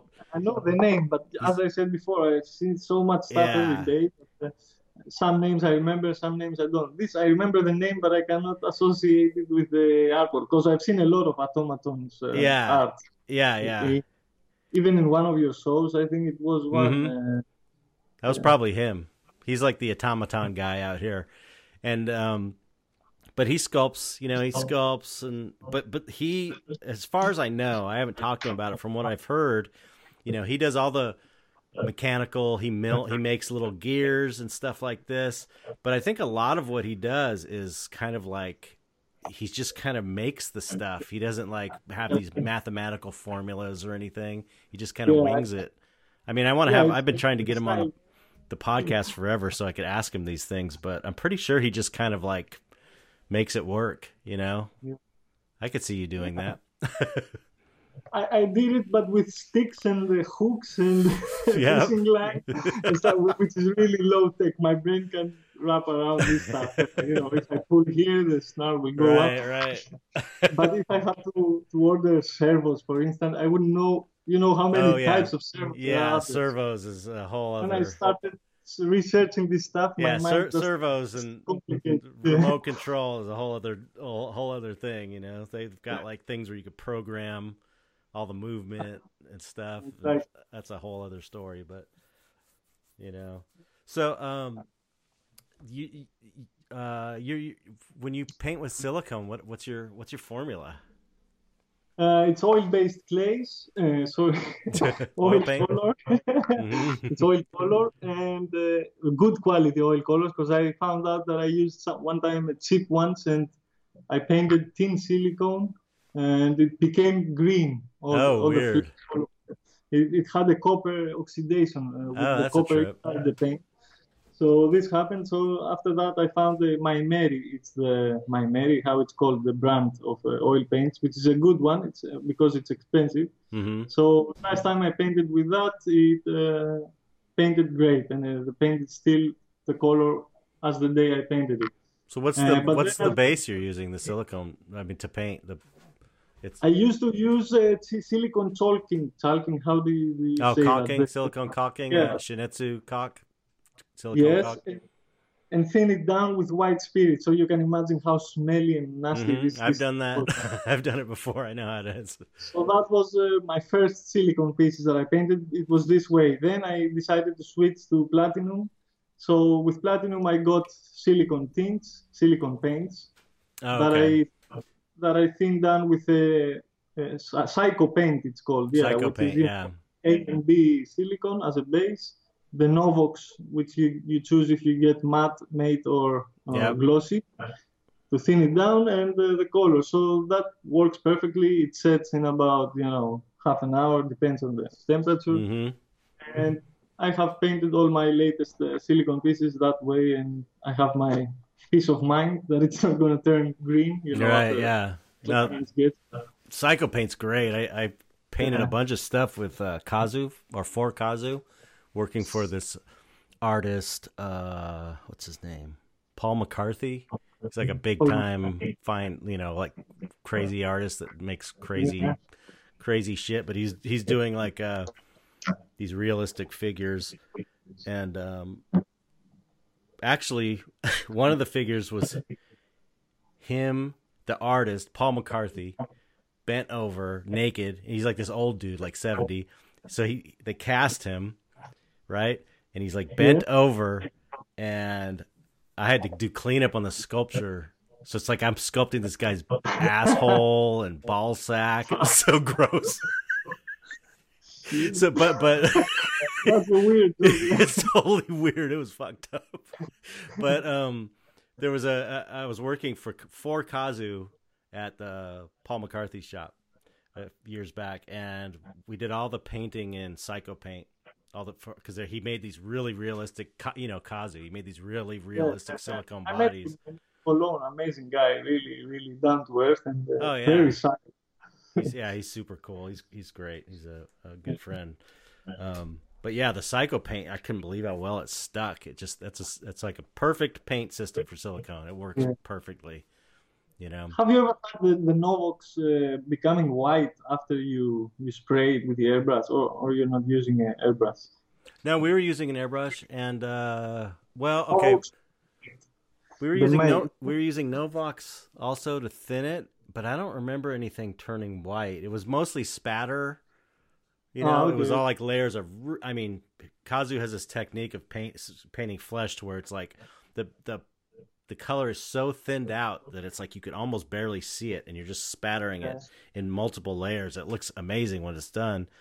But um, I think we were sealing it with clear silicone, silicone after, but I never had any problems with it turning white. I don't think. I just had once, and I thought it might be not shaking it well, or maybe I add too much thinner to the mix of paint. Oh yeah. But it happened once, and then I could get rid of this white. It's like a, almost like a, something when you defrost something and right. it's becoming and something like that uh, reaction. But uh, yeah, yeah, it happened once. Maybe it was the matte because I wanted to have the glossy as well. Oh, that's sort of. I bet you that's sort of. Did you put the was it was matte? Yeah, yeah. Because that's. I think the matting agent is. um The matting, yeah, that's that's it. The matting agent. That's what you said. Yeah. It was really like. Uh... Yeah, I've seen that happen. Definitely. Yeah, and I think it's maybe if you if you oh God, I was using that on something else. We were we're using Cab-O-Sil to mat it. And it's I think if you put too much in or if you stir didn't stir it enough, it would get that white like little crystals almost. Yeah, and the temperature here in the summer gets like uh, I don't know in Fahrenheit Fahrenheit Fahrenheit in Celsius it's like 30, 32, 33. It's really high. So all the monster clay sculptures melt. Oh really? everything that doesn't have a wire underneath, you know, goes down. You know, right. and and silicons suffer a lot from uh, heat in the summer. So you know, after summer, sometimes I try to open a silicon, and it's all set up inside right. without the cap. Oh, really? So that's a disaster, yeah, because it's a really expensive material. So I have to now uh, think of how much to buy, and uh, I have to use it. I right. cannot let it. The, you have, do you have an air conditioner in that shop? I'm gonna put one this year. Yeah, you got it. yeah, yeah, it's a it's a must. I mean, I I was doing okay with the fans so far, but uh, yeah, I have to put. Especially if you're doing monster clay, because that stuff gets so yeah. soft. It's got such a low melting point. Yeah. I, I, I, the thing I like about monster clay is that it's it's or the the thing I use it for mo- most is when I'm doing recasts, pouring yeah, them in yeah, silicone yeah. molds, and like, or if I want to modify a sculpture, you can just kind of pour up one you already had, and then it pours so much better than Chavant. So good. Sometimes it's molten and you touch it and you don't get burned. I know. Uh, I know. I know. It's got. It's uh, yeah. I do love it. I just. It's. It's. um me too, and for sculpting, it's amazing, really. Yeah. And, and every time I get back to sculpt man, uh, monster, monster clay, I say, I can't decide which one I like most, Monster or right. Chavant. But me too. Chavant also has a smell, which for me takes me back to happy memories. Like uh, when I was in Weta workshop, right. the outing room smelled like burnt Chavant. So now I purposely burn my Chavant and sniff it. because you know, smells can take you really back mm. into a certain point of uh, the past. So, so the, the, smell is a Chavant is, is a winner for that. Yeah, but yeah. You, uh, how about tools? I mean, when did you? At what point did you? Uh, you know, I'm sure you use rakes for sure. I mean, everybody, every great sculptor use rake, uses rakes, but when you start out, you don't know about rakes. So, how, how did you discover rakes? Rakes are like the hardest thing to describe to, to new sculptors. Like, I, how they work. It's hard to describe why they work you know it's like it, it kind of evens it evens the form out but it doesn't it's hard to until you try a rake out once you get rakes you're like oh my god it changes everything it's exactly. like the, it makes it look professional you get rid of these little bumps and uh, things right. that makes it artificial immediately uh, yeah so yeah. when when you get a soft surface with soft shadows and soft highlights like uh, I, I say to my students about the rake specifically because i was obsessed after using the rake for the first time, and I saw the difference of the the skull, for instance, which before rake it was little shadows there, highlights that didn't Yeah. need to be there, Right. like a chewing gum or something like that. yeah. But uh, after the rake, it was all smooth like an egg, like the Yeah. surface of an egg. It looked, wow, it's, it's crazy. So I became uh, obsessed with rakes. I made all kinds of rakes, all sizes to, to accommodate my size of sculpting and whatever I'm sculpting. Mhm. And I tell my students always to to spend hours doing passes after passes after passes of raking. Yep. And as you rake, a lot of time you think because you're raking and you're thinking and you might see a shadow that it's already there and you follow it and you do a little Right. then it, it works you know so you follow the so it's yeah it's crazy tool amazing i don't know who came up with the rake tool but uh, for When- me i i think it was i saw it from Jordu Schell, uh, in one of his dvds Hmm. where he was making a, a bug bug boy i think he called this mask and he was talking about the rake tool and i didn't have one and i had to make one with uh, with wire and wrap another wire around Right. you know the, the this way and then i learned about the saw blades that you can get and file them out and they become great for Mhm. rake tools as well and these are my favorite kind of uh, rake tools so i bought all kinds of saw blades the the table saw you know the not the table saw the like a hacksaw. Jeweler, Hacksaw, jeweler yeah. saw, hacksaw. yeah yeah all this you know tiny little uh, Right, right. I bend them, I see Kemper tools online, my favorite shapes, and I try to copy the shape of the, Uh-huh. of the you know, to have because I don't know. I tried to order from Kemper tools, uh, and they wouldn't ship to Greece back years ago. oh wow. Then I told a friend of mine to bring me some from New York. I think he bought them, but I still haven't got them. I, I heard it's they're really sturdy and really work. Uh, it's like a sculptor have made them, like uh, very nice to the touch and sturdy. which which So are which are these? Uh, Kemper tools. Oh, Kemper. Yeah, right. There's a place in uh there's a place in New York or I think it's New York. The Compleat sculptor. Yeah, I think I think that's it. They have really good rake tools. My my dream art store is this one. Yeah, it's because it's specifically for sculptors. So Right. you, you get everything. Armature wires. Here I have to improvise. You know, for armature wire, sometimes I use uh, cables that have copper inside, and when Oh. I'm out. But now I found a site in Greece where it has also uh, armature wire and Chavant. First time. Oh I wow. that- That's that Chavant nice. in Greece. And monster clay. Oh, that's So- cool.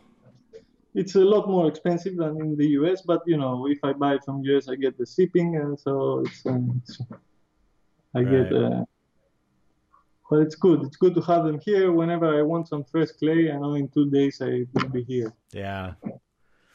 I think my favorite rake tools. I've got a go-to rake tool. I I, I learned um, from Mitch Devane how to how to uh, make. I, I basically he he gave me a bunch of he Mitch is really generous. You know Mitch his stuff. Of course, of course. Yeah, it's he's- He's very generous with his with his knowledge, but also with his tools. Like he'd always just give me tools. It was these amazing tools he made, and because he didn't want to be sculpting, he didn't want to be. he would like give me a tool so that he didn't have to work on the sculpture he was working on, so he could go make another tool because he, he was like so like not wanting to be there sculpting on something he didn't care about. but um, he, taught me how to make these, you know, the the the the braided wire tools, to where you take two pieces of music wire, Oh yeah, yeah. like a loop, and then you put it in the uh in the drill bit, and then you Yeah. and then you spin it, and and it makes such a. Those are my favorite ones. Those are the ones I always use. I've got like a couple different sizes of those. Um, Yeah. they're great, but uh, I see. I also see that you use the the torch on Monster Clay, which is Uh, something. the fire always if I wanna smooth down surfaces or after I do the the thing with the the wires that I scratch the surface with to, to make it look like an elephant skin Mhm. or rhino skin, you know, with all these fine textures. Uh, I do the scratching and then I I stroke it lightly with a brush to get rid of the crumbles that's Mhm. the- that on the surface, and then I go over it with a few passes of naked flame or sometimes a heat gun hmm to really soften and, and blend it on the surface as much as I want. So if I want to make it really, really subtle, I almost completely disappear, make them disappear, Uh huh. but they, they will leave something like uh, you cannot see here. Hold, hold on, hold on. I want to get a picture of that. Hold on. Hold hold it up again. Look at the chest area if, if you can see. it. Yeah, yeah. But my camera is not gonna be. Uh, looks good. I can see. So you're not using solvent and a brush to get any of that? You're I do use uh, solvent as well. You know, the the fire is for me for speed. Yeah. And, so, uh, and also for I don't have to smell the the solvent in here. mm, So yeah. when I have to use solvent, of course I use it, and I do uh, multiple passes. Also, sometimes I use solvent with brush to really make the surface super clean and ready for the final texture. You know, Right. to make it uh, smooth as an egg, as I say. Right. What do you? And What's? I, Oh, I'm sorry. Go ahead. Go ahead. no, no. After that, I said I go with the scratching tool to Mhm. create the second layer of detail. Then I burn this off, and I go again with a finer uh, set of uh, Right. four, four little wires, and go like that. That's a technique I learned in uh, New Zealand. Yeah, that's a great one. The whi- the whisks, the whisk tool, where it's like little. Yeah, yeah. Yeah, love that. So Oh. yeah, credit goes to David Meng and uh, Jamie Beswarick for, for the tips they gave me on this uh, matter. You know, I used to see all the sculptures textured like that, and how did you do that? And they also use freeze spray, you know, to freeze it. the Yeah, clay, yeah. hmm because it works much better with a hard clay. Right, right. What about yeah. uh, what's the solvent you're using? I use uh, hexane uh, hexane gasoline. It's called it's it's a gasoline. smells like the thing you put in your car, Uh huh. but it's it's made for removing stains from clothes and uh, for cleaning purposes in Oh, the house. shit. So if you want to remove a stain, That's like don't know how to- To- toxic shit, right? Is it really Stop. toxic? and it evaporates uh, really fast. Uh, it, it burns your your brain cells. You Yeah. become stupid. so that's So, why you know, don't use it that much. Yeah, no, I don't want that. And also, white spirit beca- gives you depression. I I read somewhere really? that the besides all the other bad stuff that it gives you, you also become.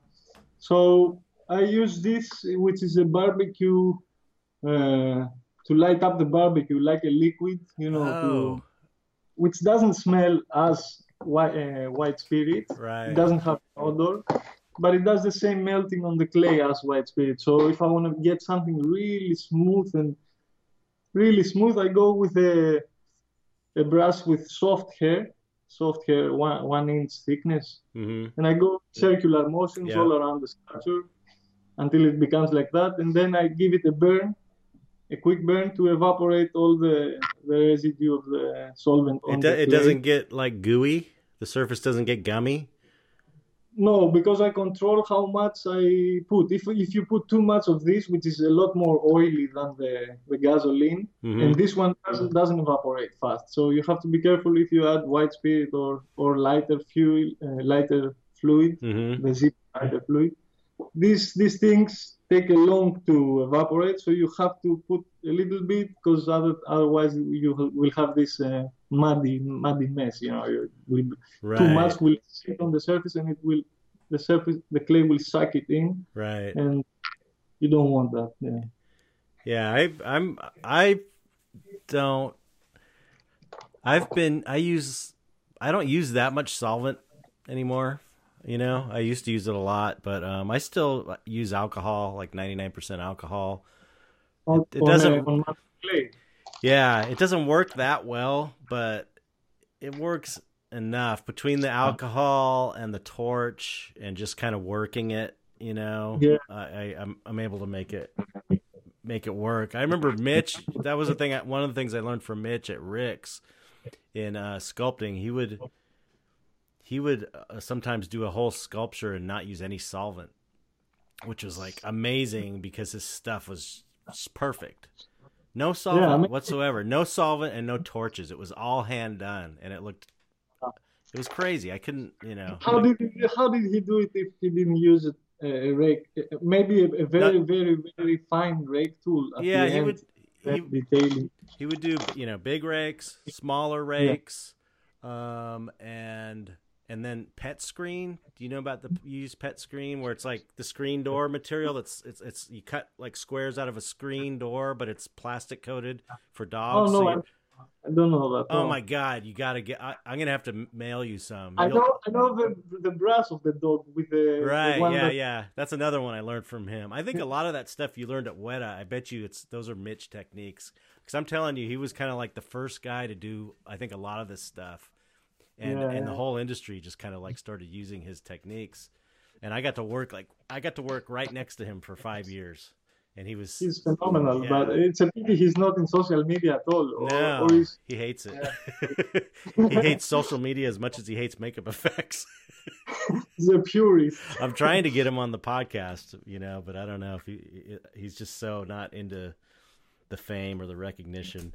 But um yeah, the pet screen it's like a it's like screen for your window, it's screen for your door, for your front door or back door, and it's and it's like coated in plastic. So it's like bigger, it's like wider holes in the screen and but it's soft. It's got like a soft coating, almost like you dip screen door in plastic.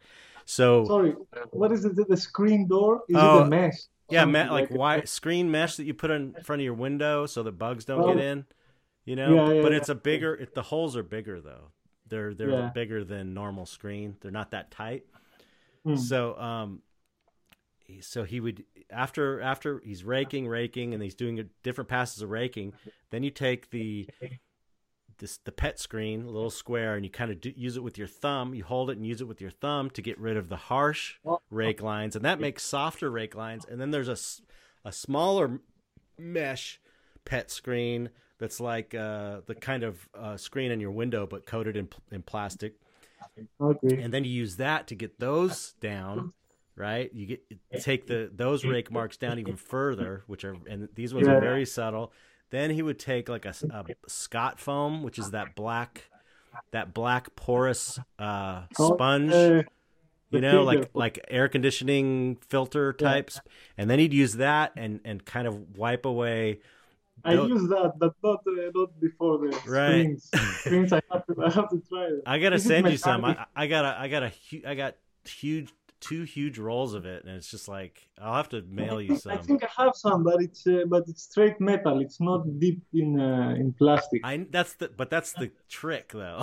that that's what makes it work is that it, it gives you really because regular screen is just like would make it really scratchy and If I put it in urethane resin, will it do the job? Mm. Cover the blood or not? no. I don't know. I don't know because it's like a, it's a flexible. It's very flexible. It might work. I don't know.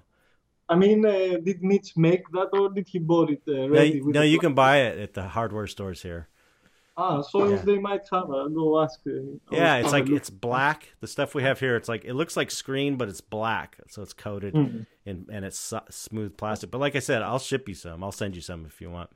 Um, Yeah, It's- I will oh, you would love it. You'd love it. So so so you you- know. So then he's using the black sponge, and then he's hitting, and then he's like texturing with the black sponge all over, just to get like a, a kind of a base layer, and then he Yeah. goes in with his plastic uh, plastic cellophane and the pokey tools Yeah, you know, yeah, to get the to get the pores in, and that kind of like you know that kind of does it, and that's that's how he does it with that's how he used to do it without solvent. It's pretty amazing. yeah. yeah.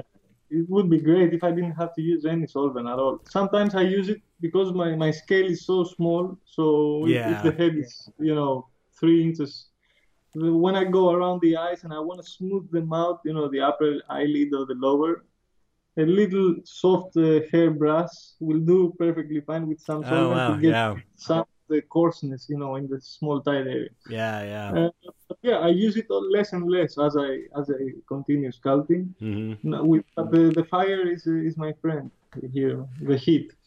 Yeah, Because as I said, I have learned how how close. And also I have this one which has a tip. It is a butane torch from Dremel. It's called Versa tip, Huh. and it has multiple tips that go on top. oh, so that's this- cool. This bit is uh, like a very mini heat gun, so it doesn't have naked flame, I'm gonna get you- one of those. and you can get in the mouth of the little creature like I have one here, and and melt just the tongue without melting the teeth. Oh, know, that's around. great. So it's really helpful and check it out. It's called the Dremel Versa Tip. It has multiple tips. One of them is the mini heat gun.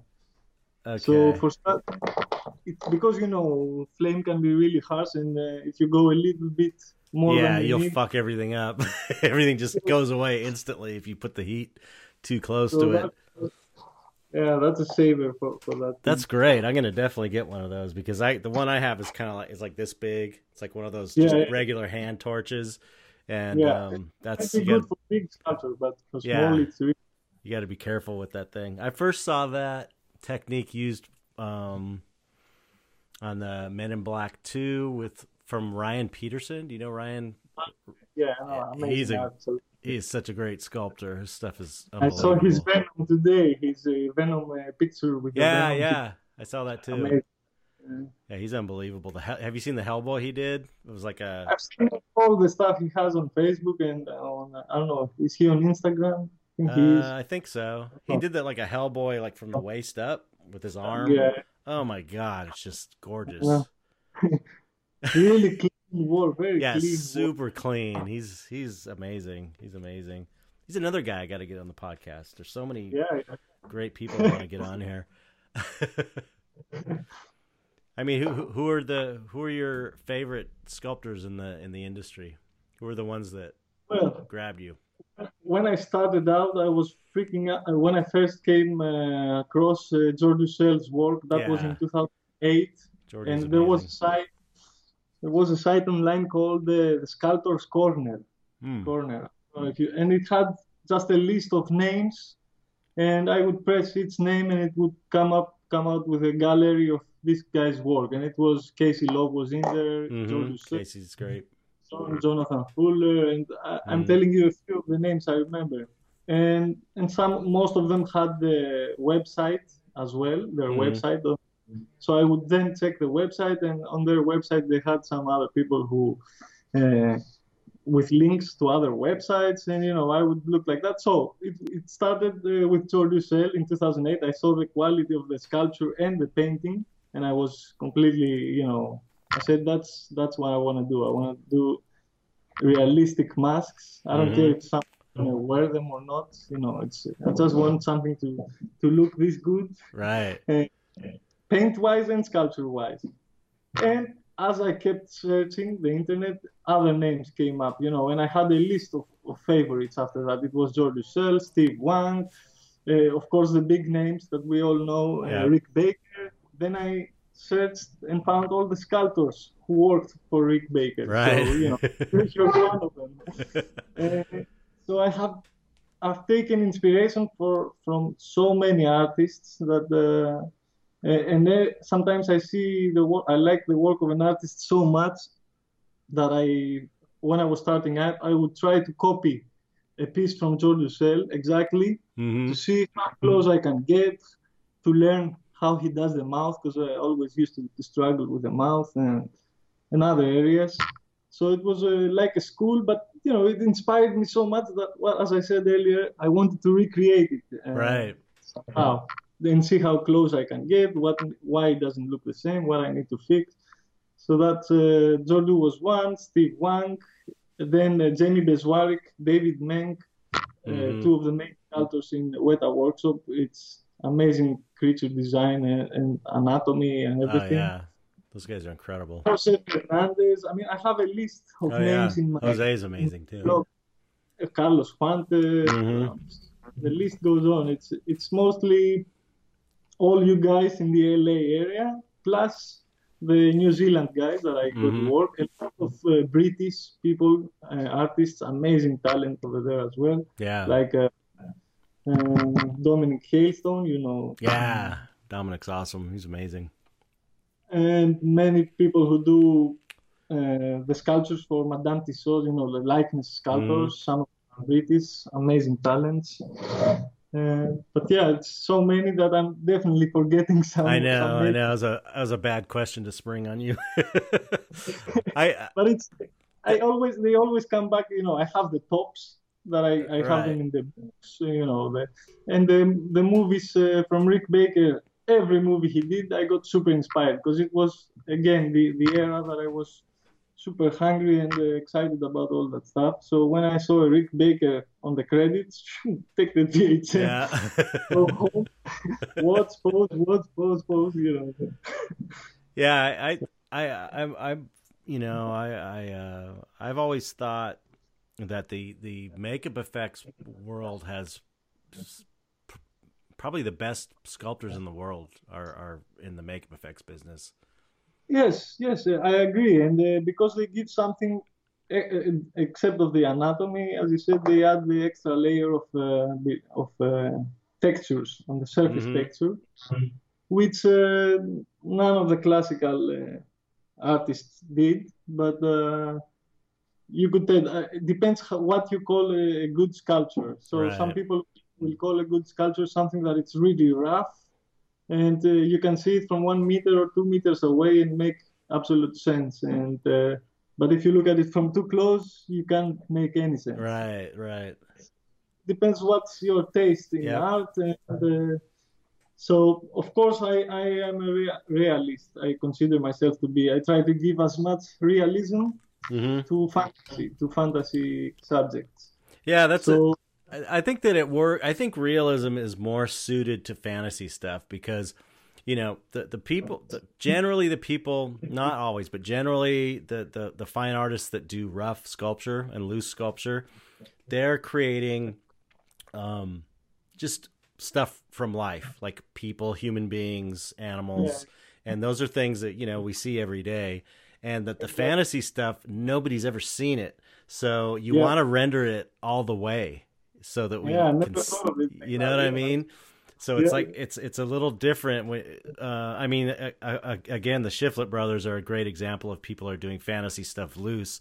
So it's cool that yeah. they kind of got that covered. But but I know for me, it's like I want it to exist in reality, like it's real, to to yeah. fully so you fully get it. You know exactly. I like to fool people also. That's uh, yeah. because one of the reasons I was also obsessed with fake heads in movies. You know, the decapitated heads yep. that I knew I, I, knew they were props, but I was I remember thinking, oh man, what I would do if I had this head. Right. How what, what pranks I would do to people and stuff like that. so, it's also the feeling of uh, fooling people. You oh know, yeah. So if you make a very realistic looking bug and you make it life size and you put it in the grass and take pictures of it, you know, and, and some people are not into effects or sculptures and they would say, oh, what is that? I've never seen one like this. Right. So it's that, that aspect of it that I also like. Uh, and one of the reasons I, I try to make it look, bring it to our reality, you know, the mm-hmm. wrinkles and pores and yeah, something that, that we can wrap our head around it. Yeah. Yeah, doing pranks and practical jokes was a big part of it when I was a kid. Like fooling, you know, having your finger cut off, fooling your parents or yeah. your friends. I mean, that was there's such a thrill in that. you get the, the, the, reaction of the other guy. That's uh, priceless. Man, I remember I did. Uh, uh, I'm sure I've told this story on the podcast before, but I did a, I did a the old. It was a nail through a finger and my yeah, friend, yeah, we were like 10 years old, and I put like a nail through his finger, and he goes and shows his mother. And he and he walks in, and so he doesn't just go like, "Look," or you know, he walks in and he goes, ah! ah! and he like screamed, and she fucking freaked out, man. She like totally thought it was he nailed through his finger. She was like almost fainted, and uh, ever uh, after that point, like that, the, his family just did not like me after that. That's great. I was like, man, you should have toned it down a little bit. You didn't need to scream like that. But I was doing that constantly to my brother and sister and my parents. I was always doing weird, you know, putting things in the microwave so when they opened it or in the refrigerator like eyeballs and fingers and stuff. I put I put a fake uh, cockroach one time in the sugar, the bowl of sugar. I knew one of my friends was gonna come up to my house, and he always went to the cabinet to make coffee. You know, 1st mm-hmm. first thing he did. So I knew he would do that. He put a a fake uh, brown cockroach, big one, in the white sugar.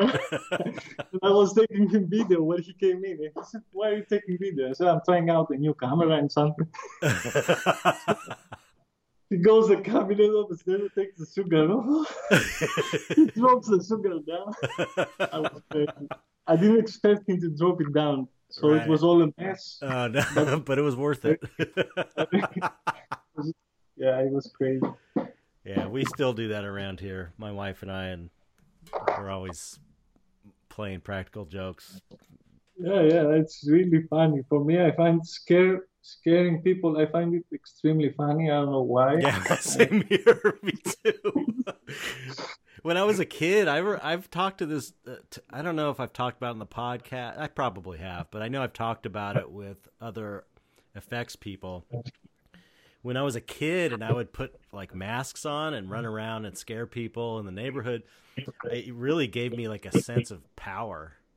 You know, like like it was like a weird. Yeah, I was like, I'm not the scared one now. You are, and I'm in control of the situation because I was such a shy kid and kind of scared of of uh, adults and stuff like that. So it was like a, a way of gaining power over this the situation. You know. Absolutely, and uh, especially if you wear a mask, you you have this feeling that I can see you, but you cannot Ex- see me. exactly. It's like a t- it's a control thing. It's weird. it's a way of feeling. It's a way for a for when you're a powerless little kid to feel like you have some kind of power over others. It's interesting. Yep. and then you know, and then on top of that, you're you're making this stuff yourself, and you're getting um, praised for it if you have cool parents like we did that are telling you, "Oh, this looks good." You're doing a good job, and then you start getting this, getting your self esteem from that, and and then your identity starts to become intertwined with creating artwork, and then it just takes on a life of its own. You know what I mean? It's like a fantasy that became my reality now. So Yeah.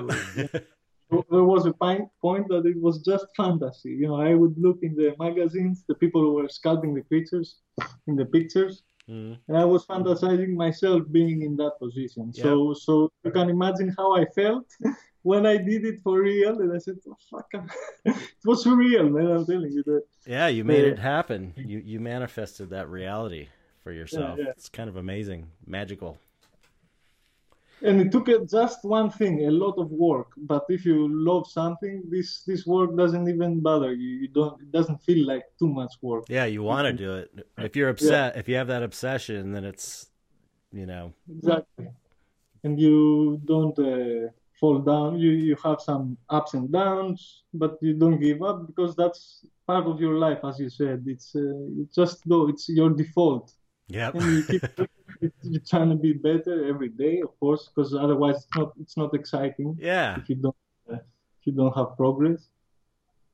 and it's Um, and it's so- difficult to do, which is part of what makes it so enjoyable because it's it's there's always more to learn. You Yeah. know, keeps you challenged. And that's why you now I know have, you know you I don't give up. more. What's that? I have to think more before each piece that I do now because you know I'm not sculpting just for the sake of sculpting now like I did uh, but you know people have a certain uh, degree of expectations from my for the quality of work I Right. put out first and then I want to surprise myself as well with uh, subjects you know that I would never thought of sculpting and uh, uh, approaching sculpture with a more uh, mature way to Right. try to pay attention on every little piece of detail because I don't care if anyone's going to see it. I just want to have the, the challenge of, of doing it, you know. Right. And then then it pays off because when you see the piece finished, uh, you said, "Oh, how many hours did I spend?" But you know, the the result is uh, it's it's all worth it. Oh yeah. the. The feeling is so good. The Yeah. feeling a feeling of accomplishment is so good when you do and you see something the, that. art, the, the artists that are out there, some crazy talents, and uh, that's where they say you should not compare yourself with other artists because if we did, we would be depressed right now for Yeah. the amount of talent that is uh, out there. So you're trying to do what everyone's trying to do, what they love, and uh, just get inspired by all the amazing art that is out there instead of uh, feeling jealous or uh, keeping secrets for how you do stuff and i'm not not about that you know? Yeah me either. Because the more you share the, the more beautiful art you will see in the future. Right. Up, yeah it'll know. inspire you even more you know? It'll come back to you. Exactly. Well that's a that's a great place to end it. We're just at about two hours so i'm gonna yeah i went fast Oh, yeah. that was great. That was really cool. It was, uh, especially now with the quarantine. You know, my my throat is gonna be because I don't. I only talk to my dogs. so you can I say a few words every day. Now I'm speaking non non-stop for two hours. My throat is gonna be closed tomorrow. your vocal cords got to work out pleasure. Well, thanks so much for coming on, man. I really enjoyed talking to you. I'm a huge, huge, huge fan of your work. I, I, I look, I mean, I every piece you you post completely inspires me. So you um, you know, you're one of, you're one of the greats. You're one of the great sculptors in the world, as far as I'm concerned. Yeah, another thing, you see, now you're you're saying this to me. You work for Rick Baker, you know. My 16-year-old self would be crazy, you know, if Right? I told you that uh, I would have interview with Chet Zar and uh, you know. So thank you very much for the invitation. I really enjoyed it, and uh, yeah, um, it was amazing. Thank you very much. Yeah, you're you're uh, a great interview as well. So I appreciate it. Um, okay, everybody who's listening, thank you for listening. We appreciate you. If you want to support the the Dark Art Society, you can go to patreon.com slash dark art society. That's what it is. Patreon.com slash yeah, that's it. Dark Art Society for as little as a dollar a month get the podcast early. Blah blah. You know the spiel if you've heard the podcast before. Um, everybody stay safe out there and um, thanks again eris i really appreciate you taking the time to come on Thank you very much, sir. Thank you. all right Thank you for having let's say goodbye to everybody goodbye everybody. Bye, everyone. Bye.